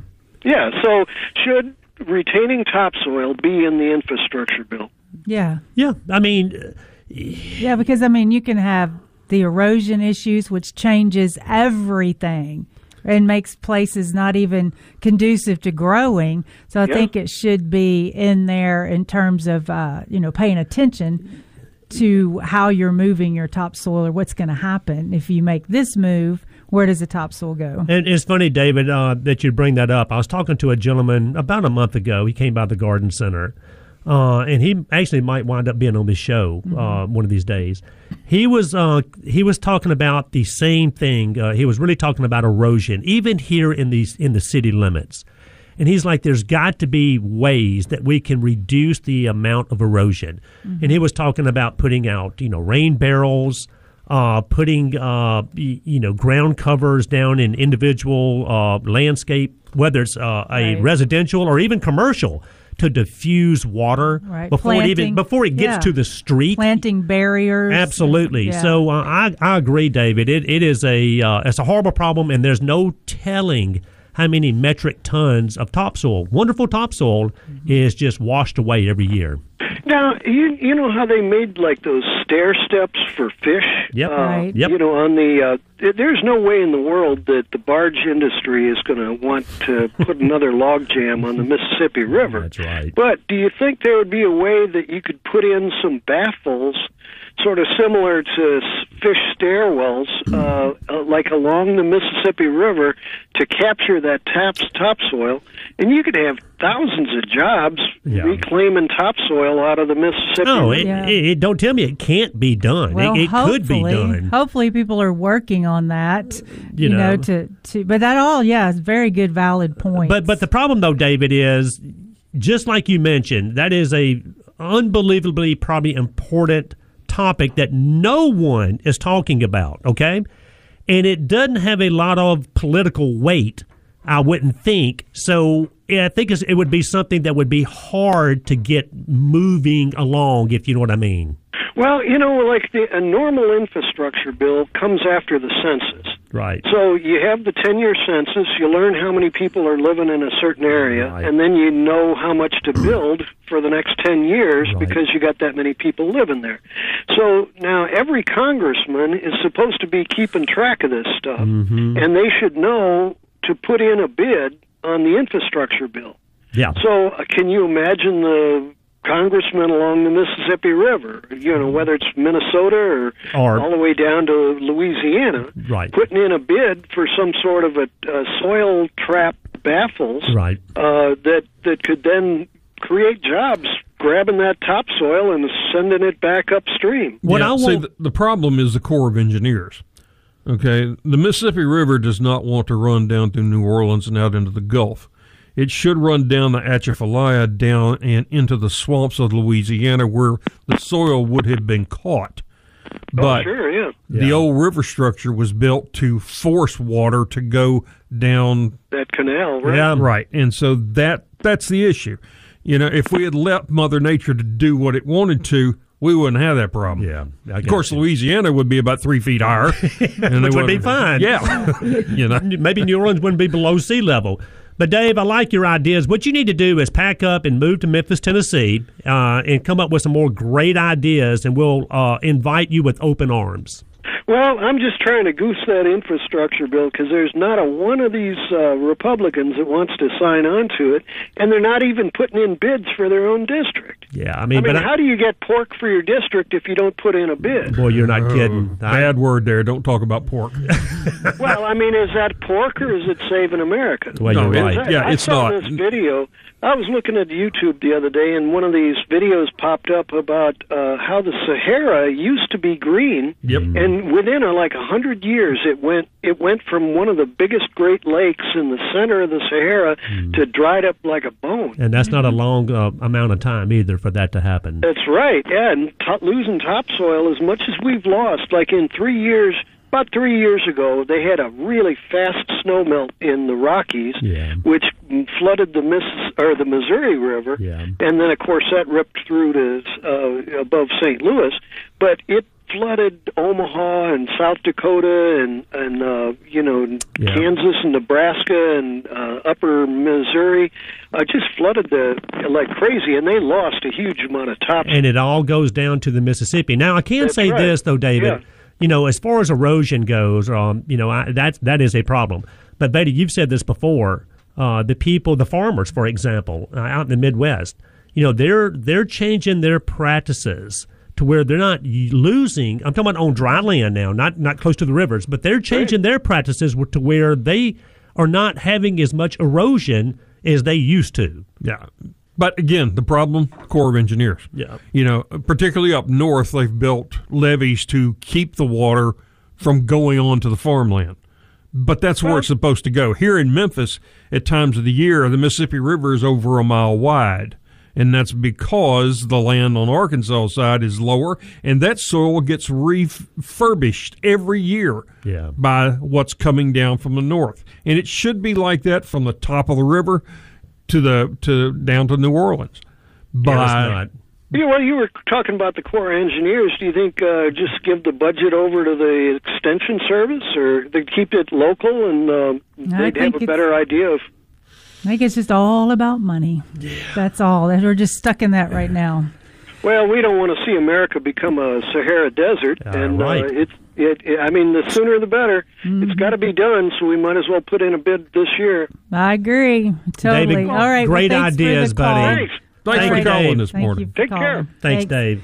Yeah, well, I mean, and like, well, I mean, there was a Dust Bowl, so That's right. You know, didn't it, and that's going to happen and, and those Mm-hmm. are natural weather events okay they're not good but they they happen naturally but they And say that they wouldn't have happened if we hadn't have taken all the timber out that's part of the for problem for that Right. area. But and then um, peat bogs.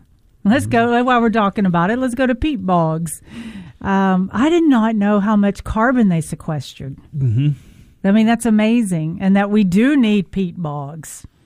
But we also need peat moss. I That's where we Sort harvest of. no peat one, no I one we- know, needs peat I was moss. say no. No, I know. I'm just saying that. But you know, joke. like if Yeah. you're a, a garden place, we sell peat moss like there was no tomorrow. I mean, think about. But It- now uh, we know to use it differently. But even on a small scale, you know, we're putting typically a mulch down on top of our beds to hold the moisture in place and Mm-hmm. to hold that soil in place. yeah. Um, so, I mean, what David was talking about, I mean, that's that's on such a large scale, but I agree. I mean, if there's anything and everything we can do to prevent the erosions that we have now, Yeah.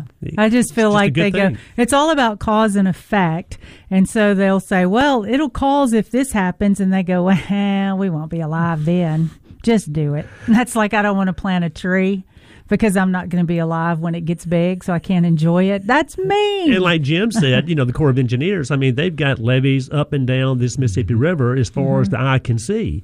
And it channels that water the way they want it to go. Okay. And that definitely is nothing that's going to change, you know? It's a lot of fun. That's why there's gardeners to keep all of our spaces in as much control as we can possibly control Mother Nature to keep things looking well and the environment going. So we'll get back to some gardening questions. We're going to run to a break. We have a couple of callers, and so y'all can call us too at 844 747 8868.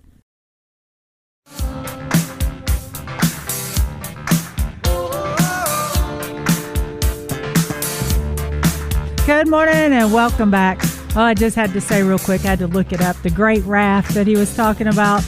The Great Raft was deemed after washed out dead trees created an immense log jam that built up almost over 800 years to along the Red River. And it wasn't until 1830 when the residents began to attack the issue.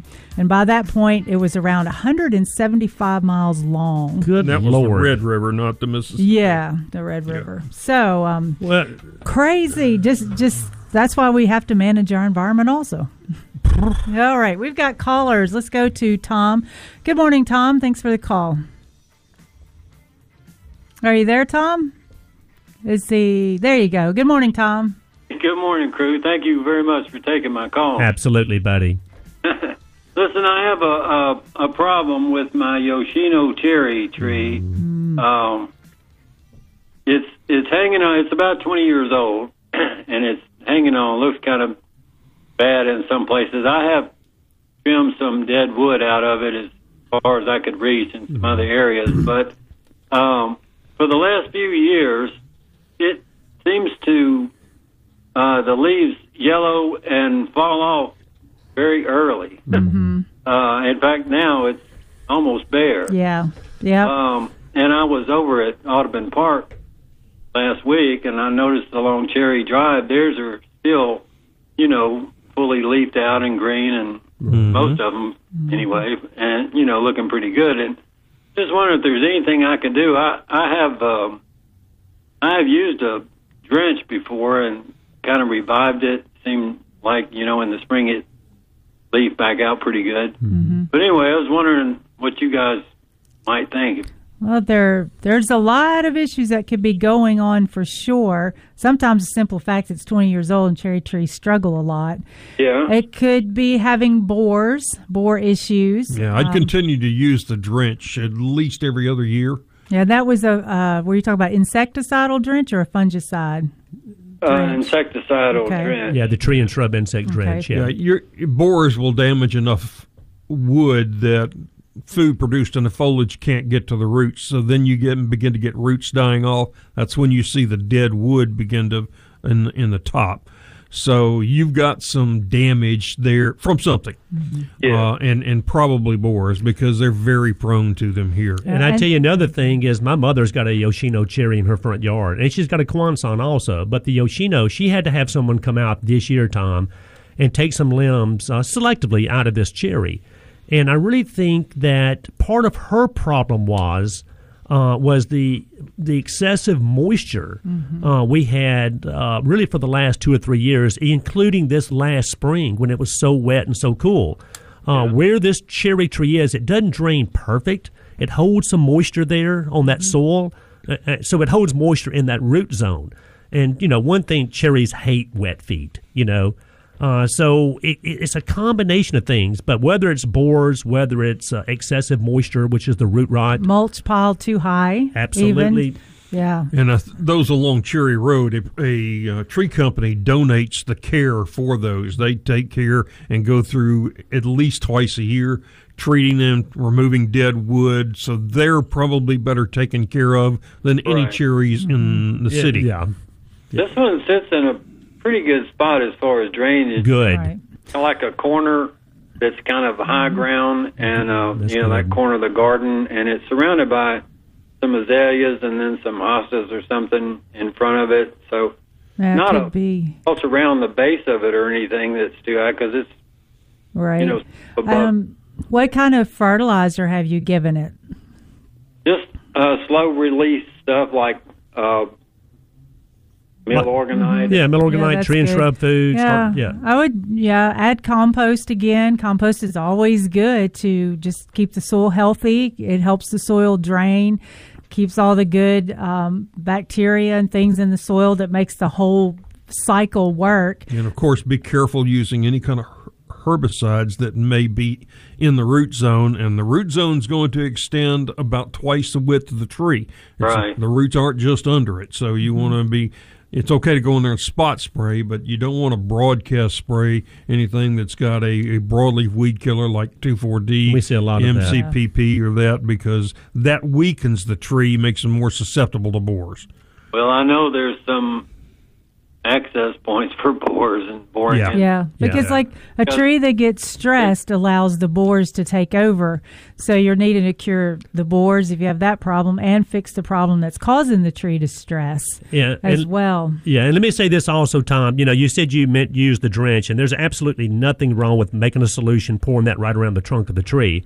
Uh, but you can also go out there and honestly spray the trunk of the tree with like a spinosad or a permethrin uh, every year, um, and that will help keep that borer potential borer problem under control. Also, All Well, I know there was a little woodpecker that made himself a little. little Oh right in the, uh, yeah. Well, we got to run to a break real quick, but hang on, and we can carry this on after the break. We'll be right back. Thanks.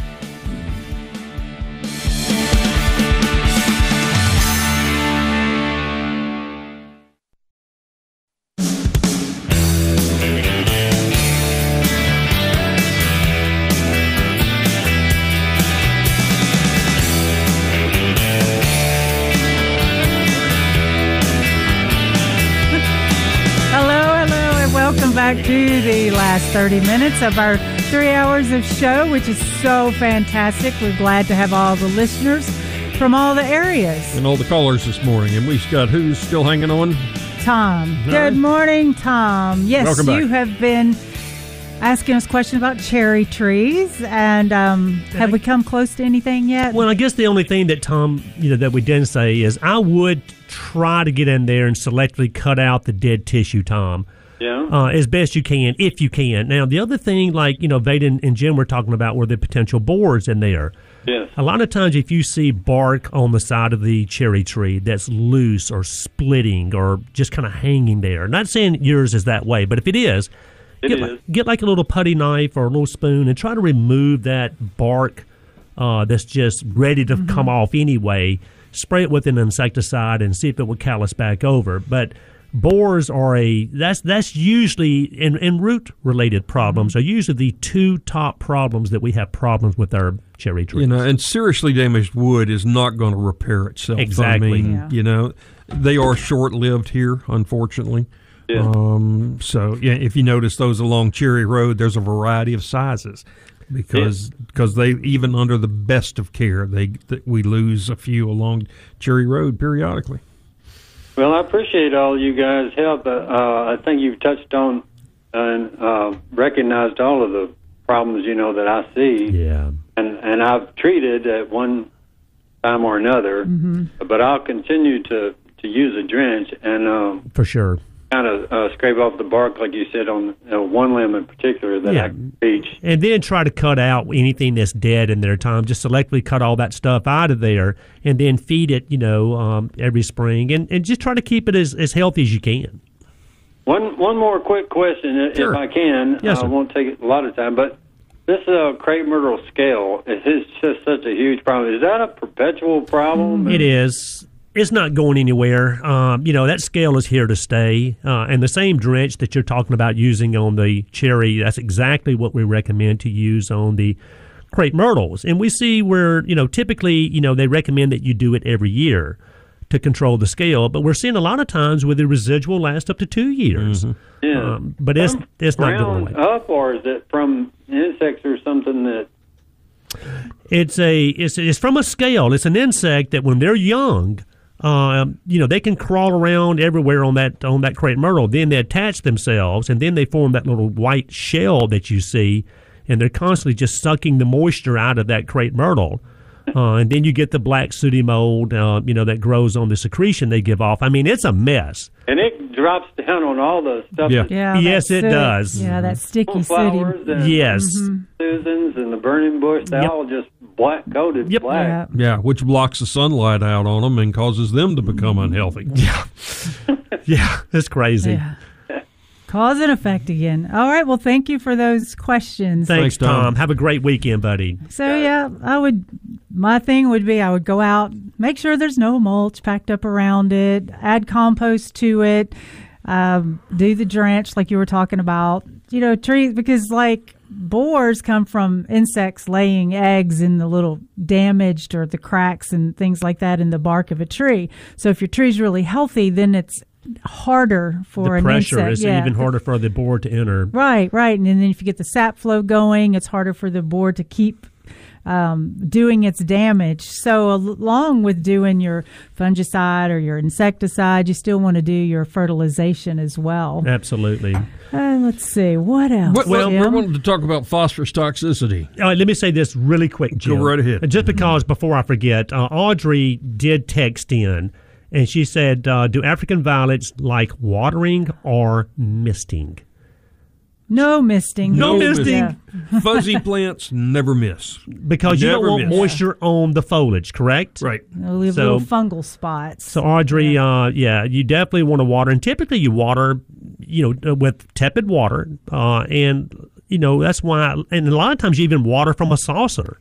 You know, let Yeah. it draw it up. you mean you um, take a saucer and carry it over there and dump the water? No, there? baby, you put what? that African violet into a little saucer that already has water in it and let it draw it up from the bottom because you do want to try to your best to keep the foli- uh, the water off the foliage of these African violets. And then what are you trying to poison over there, Jim? Well, not trying to poison anything. We had uh, a, a, a lady named uh, Lisa who showed some really good pictures of heavily chlorotic azaleas. And what do you mean? so, and- and- yeah. and- but what do you mean by Yeah. They're yellow with green green veins. Okay. Okay. Yeah. Um, and so she took some suggestions and, and took a soil test and, and I told her in the meantime to go ahead and spray feed it spray the foliage with iron because iron can go into the foliage doesn't move throughout the plant. So just a liquid iron, just, a go ahead liquid and iron, spray it. Yeah. right to get it on there. And then she was going to have a pH, uh, have a test, a soil test run. Okay. Well, she got her results back, and and she posted. I asked her what the results were. Yeah. And uh, okay, now she's got to say is, Mm-hmm. uh, and she thought the pH was right. It's six point nine six. Oh God, no. Way, way too alkaline. Okay, so you got to get the pH down around five and a half and her phosphorus was at uh, 231 parts per million. At 300 parts per million, um, that's that's toxic. Okay, you get Mm-hmm. So she's right really below sick. that, yeah. she is. And one of the problems when you got high pH and you got phosphorus, it locks up iron and locks up zinc, so it can't come into the roots. I don't care how much you put down on the roots, it can't get in there. Okay. So you can get it in through the foliage. So what I've told her is to continue to spray feed as often as the label will allow. With the iron. iron. Right. Okay. Yeah. Uh, and then get the pH down with either aluminum sulfate, sulfur, iron sulfate, copper, or something. Well, do you like have that. a do you have one that you like more than the other, Jim? Uh, I mean, whether it's sulfur, aluminum sulfate. As far as iron. expense wise, sulfur is by far the cheapest. There you go. Okay. Okay. Aluminum sulfate is good. And if I were doing hydrangeas, I would add the extra aluminum because aluminum is what gives you the color. But on these azaleas, getting just some granulated soil sulfur is perfectly fine to bring Absolutely. that pH down. And, yeah. and it's going to take probably two years or more to get it stable down there. Gotcha. So she's going to need to continue to feed this way. Okay. Now, you know, still fertilize. Okay. Because as we get the pH down, those even the macronutrients will become more available to a plant. It's amazing that she's having a problem with her azaleas, and the pH, just the pH itself, without forget the phosphate levels, just the pH it, uh, level itself is posing a big time problem. Right, but with the additional high phosphorus, that what that's what locks up your iron and your zinc. So uh, she's got to get got to get the pH down and continue spray feed them to get them back green again. And it's going to be multiple season, but we see that a lot. You know, for years and years and years, we've put. Or people have put things like triple thirteen, Right. six twelve twelve, agricultural grade fertilizer. Sure. that nitrogen is is very quick release. It's gone, but the phosphorus and potash isn't so much so.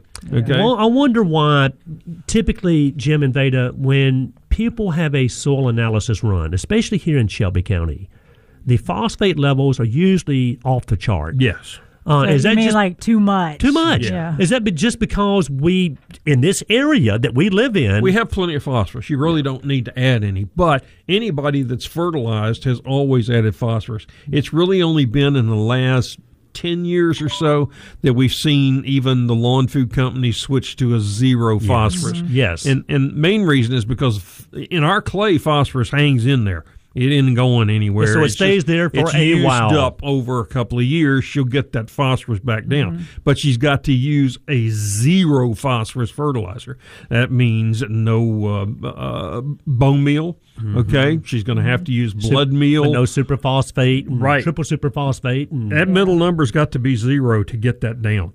So you want to be very selective with the type fertilizers that you use. Um, But you know, it, the whole soil web is is as Veda likes to call it depends on a number of things, and you know, well, it, we've so- always always put down phosphorus. I mean, as a mm. balanced fertilizer, We which have, is. Absolutely. and it's just not. There is no such Well, so- thing as a balanced fertilizer. Balance just means same number, six Right. six six. It doesn't have anything to do with your soil. Yeah, exactly. so now, you know, we used to say, oh, it's not blooming. Add phosphorus, add phosphorus. Oh, yeah. But here, if it's not blooming, we've got to do something else to make the phosphorus release With from the soil. annuals, it's okay. Okay, so annuals, we can go we ahead can and give just- them a little extra yeah. phosphorus, but even there, you can get phosphorus toxicity. I know when uh, when Dale took over at Dixon Gallery and Gardens, uh, you know, he immediately had the soil tested there, and everything was near toxic levels on phosphorus from just years and years and years of Mm-hmm. using a, a, a good quality fertilizer. Sure. You know, so you know he had a zero phosphorus law that went into effect. well, but it also tells you that pH is pretty darn important. Also, It is. And like you're saying, azaleas. I mean, there's some things that can tolerate, you know, some acidity and some alkalinity, uh, and they can almost adapt and adjust. Azaleas want that soil more acidic, uh, where boxwoods want them, for example, more alkaline. But in this case, you know, six point nine is seven's neutral, and Yes. that is way too high for azaleas. So even if she did nothing, Jim, uh, if she hadn't had that soil analysis run, okay, Yeah, because her her when she sent me back the note, she said my pH is spot on. Yeah. No. gotcha. It, it is for turf. It's Yeah. great for your vegetable garden. It's okay for perennials. Well, now, and, and but, but it's too high for azaleas and hollies and It most definitely is. Yeah. And, but but typically, don't our doesn't our pH around here just naturally normally tend to go down? yes. Mm-hmm. And that's why we're typically, let's say our lawn, for example. You know, a lot of times people go out there and they'll line their yard maybe every two years just to kind of keep that pH up Right. where it belongs. So you wonder how in the world did she get a 6.9 pH over there in that That's azalea what bed? I'm Unless they're slinging lime up there, you know, mm-hmm. every time they And that's a real possibility. Can you make your pH higher if you overuse synthetics? Can that- no, almost all fertilizers lower your pH. Yeah. Okay, yeah, I got that. The exception would be the organics, Espoma, Mhm. Milorganite. That normally it does not affect your pH at all. And a lot of specifically formulated foods like rose foods Right. are made to not lower your pH. Yeah. You know, things like Miracid. Mhm. Um, right. Does that those really? are those are great for East Tennessee, where Mm-hmm. you got pH that's up there. If you're trying to grow azaleas and rhododendrons, Right. where it they really aren't very happy, Uh-huh. uh, then that, that's what you need. But here, no, it's uh, it, it- it's it's a death sentence. And, Almost. and, and let me ask you this: You say Mother Nature doesn't like change per se. Yeah, it's hard to change your pH. You're right. Really is. Now we get some change just from rain. You know, a, a rainfall typically is acidic, about five point six or so. If you've got no smog. Right. Okay, it's just acid rain. That's just what happens. Yeah. Uh, but if you have other stuff in there, then the pH can be even lower down. I've heard of rain down in the three and three and a half. Yeah, So- yeah, that would be acid rain. But the good thing is, yeah, we can alter our pH uh, Just because a lot of times, a little more time. yeah, but because a lot of times we are planting things that do demand a certain pH range, right? And Yeah, one of the nice things. Oh, excuse me. Go ahead. Oh, that's why we find things um, in certain areas that only grow in that area because it likes that type of pH, and then you find things over here because they only like that p- type of pH. But it's something that tends like we forget a lot of Yeah. time to check that pH. Yeah, Right. and one of the important things, specifically getting a good full range soil test like this, is learning your buffering pH. That's that's going to tell you how much lime or how much aluminum on, hold on. sulfate So you're if you- going to actually need. Well, all right. So if you get an analysis run, I think we have. Do we have to go to a break? let me ask you real quick. But if it comes back with like six point five, is that the buffering? No, that's normally uh, it's your regular pH. Okay, but it may take more product to lower that pH depending on what your buffering pH is. So that's an important thing to know. You know. So anyway, are we going to take a break? Okay, Do we need gonna- to? No. Yes. Okay. All we'll right. be right back. Yes, we will.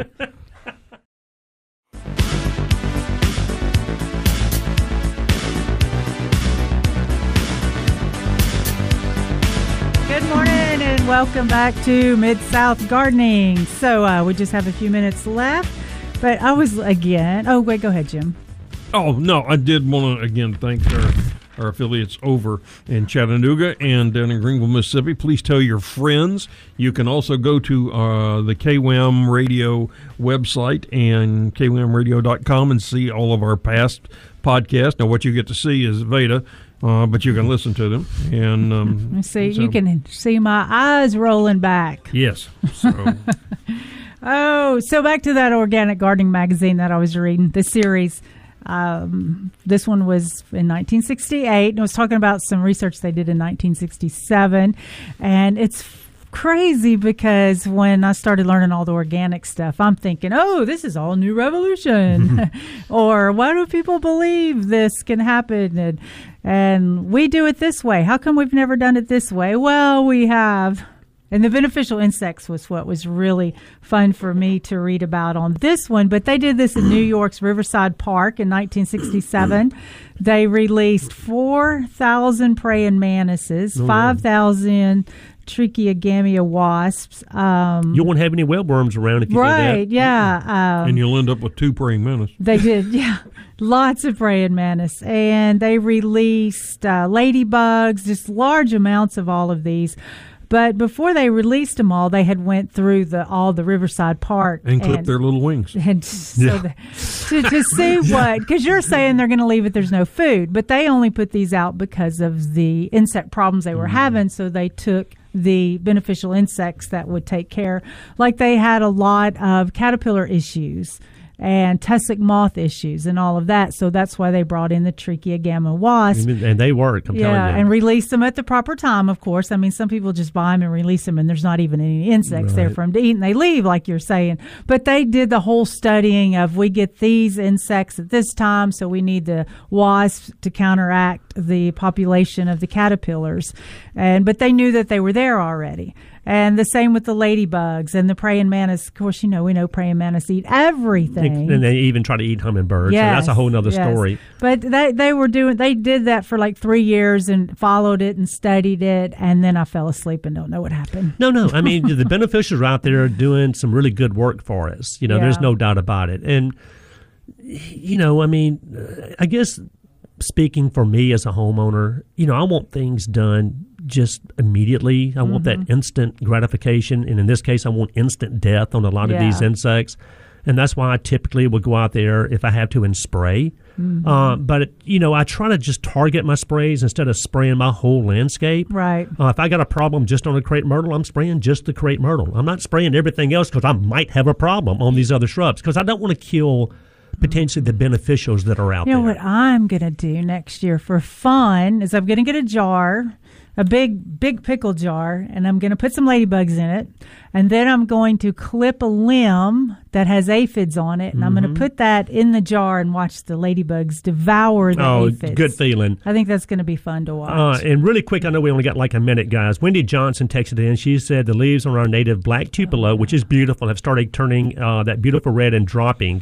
Is that normal this time of year? I think it's just drought stress. We had somebody on the website want to know about their moss around their trees are beginning to turn brown Gotcha. and thought maybe the tree was dying. Mm-hmm. But no, it's just drought stress. More this time of weather-related, year. Jim, than Yeah. anything. And you, sometimes Yeah. we see the the reddish sooner Yeah. than later. You know, Right. Oh, well, y'all, I'm so glad y'all were here with us this Saturday morning. Um, listen to our podcast if you didn't hear everything, or let your friends know, and we will love to see you next Saturday in the Mid South Garden.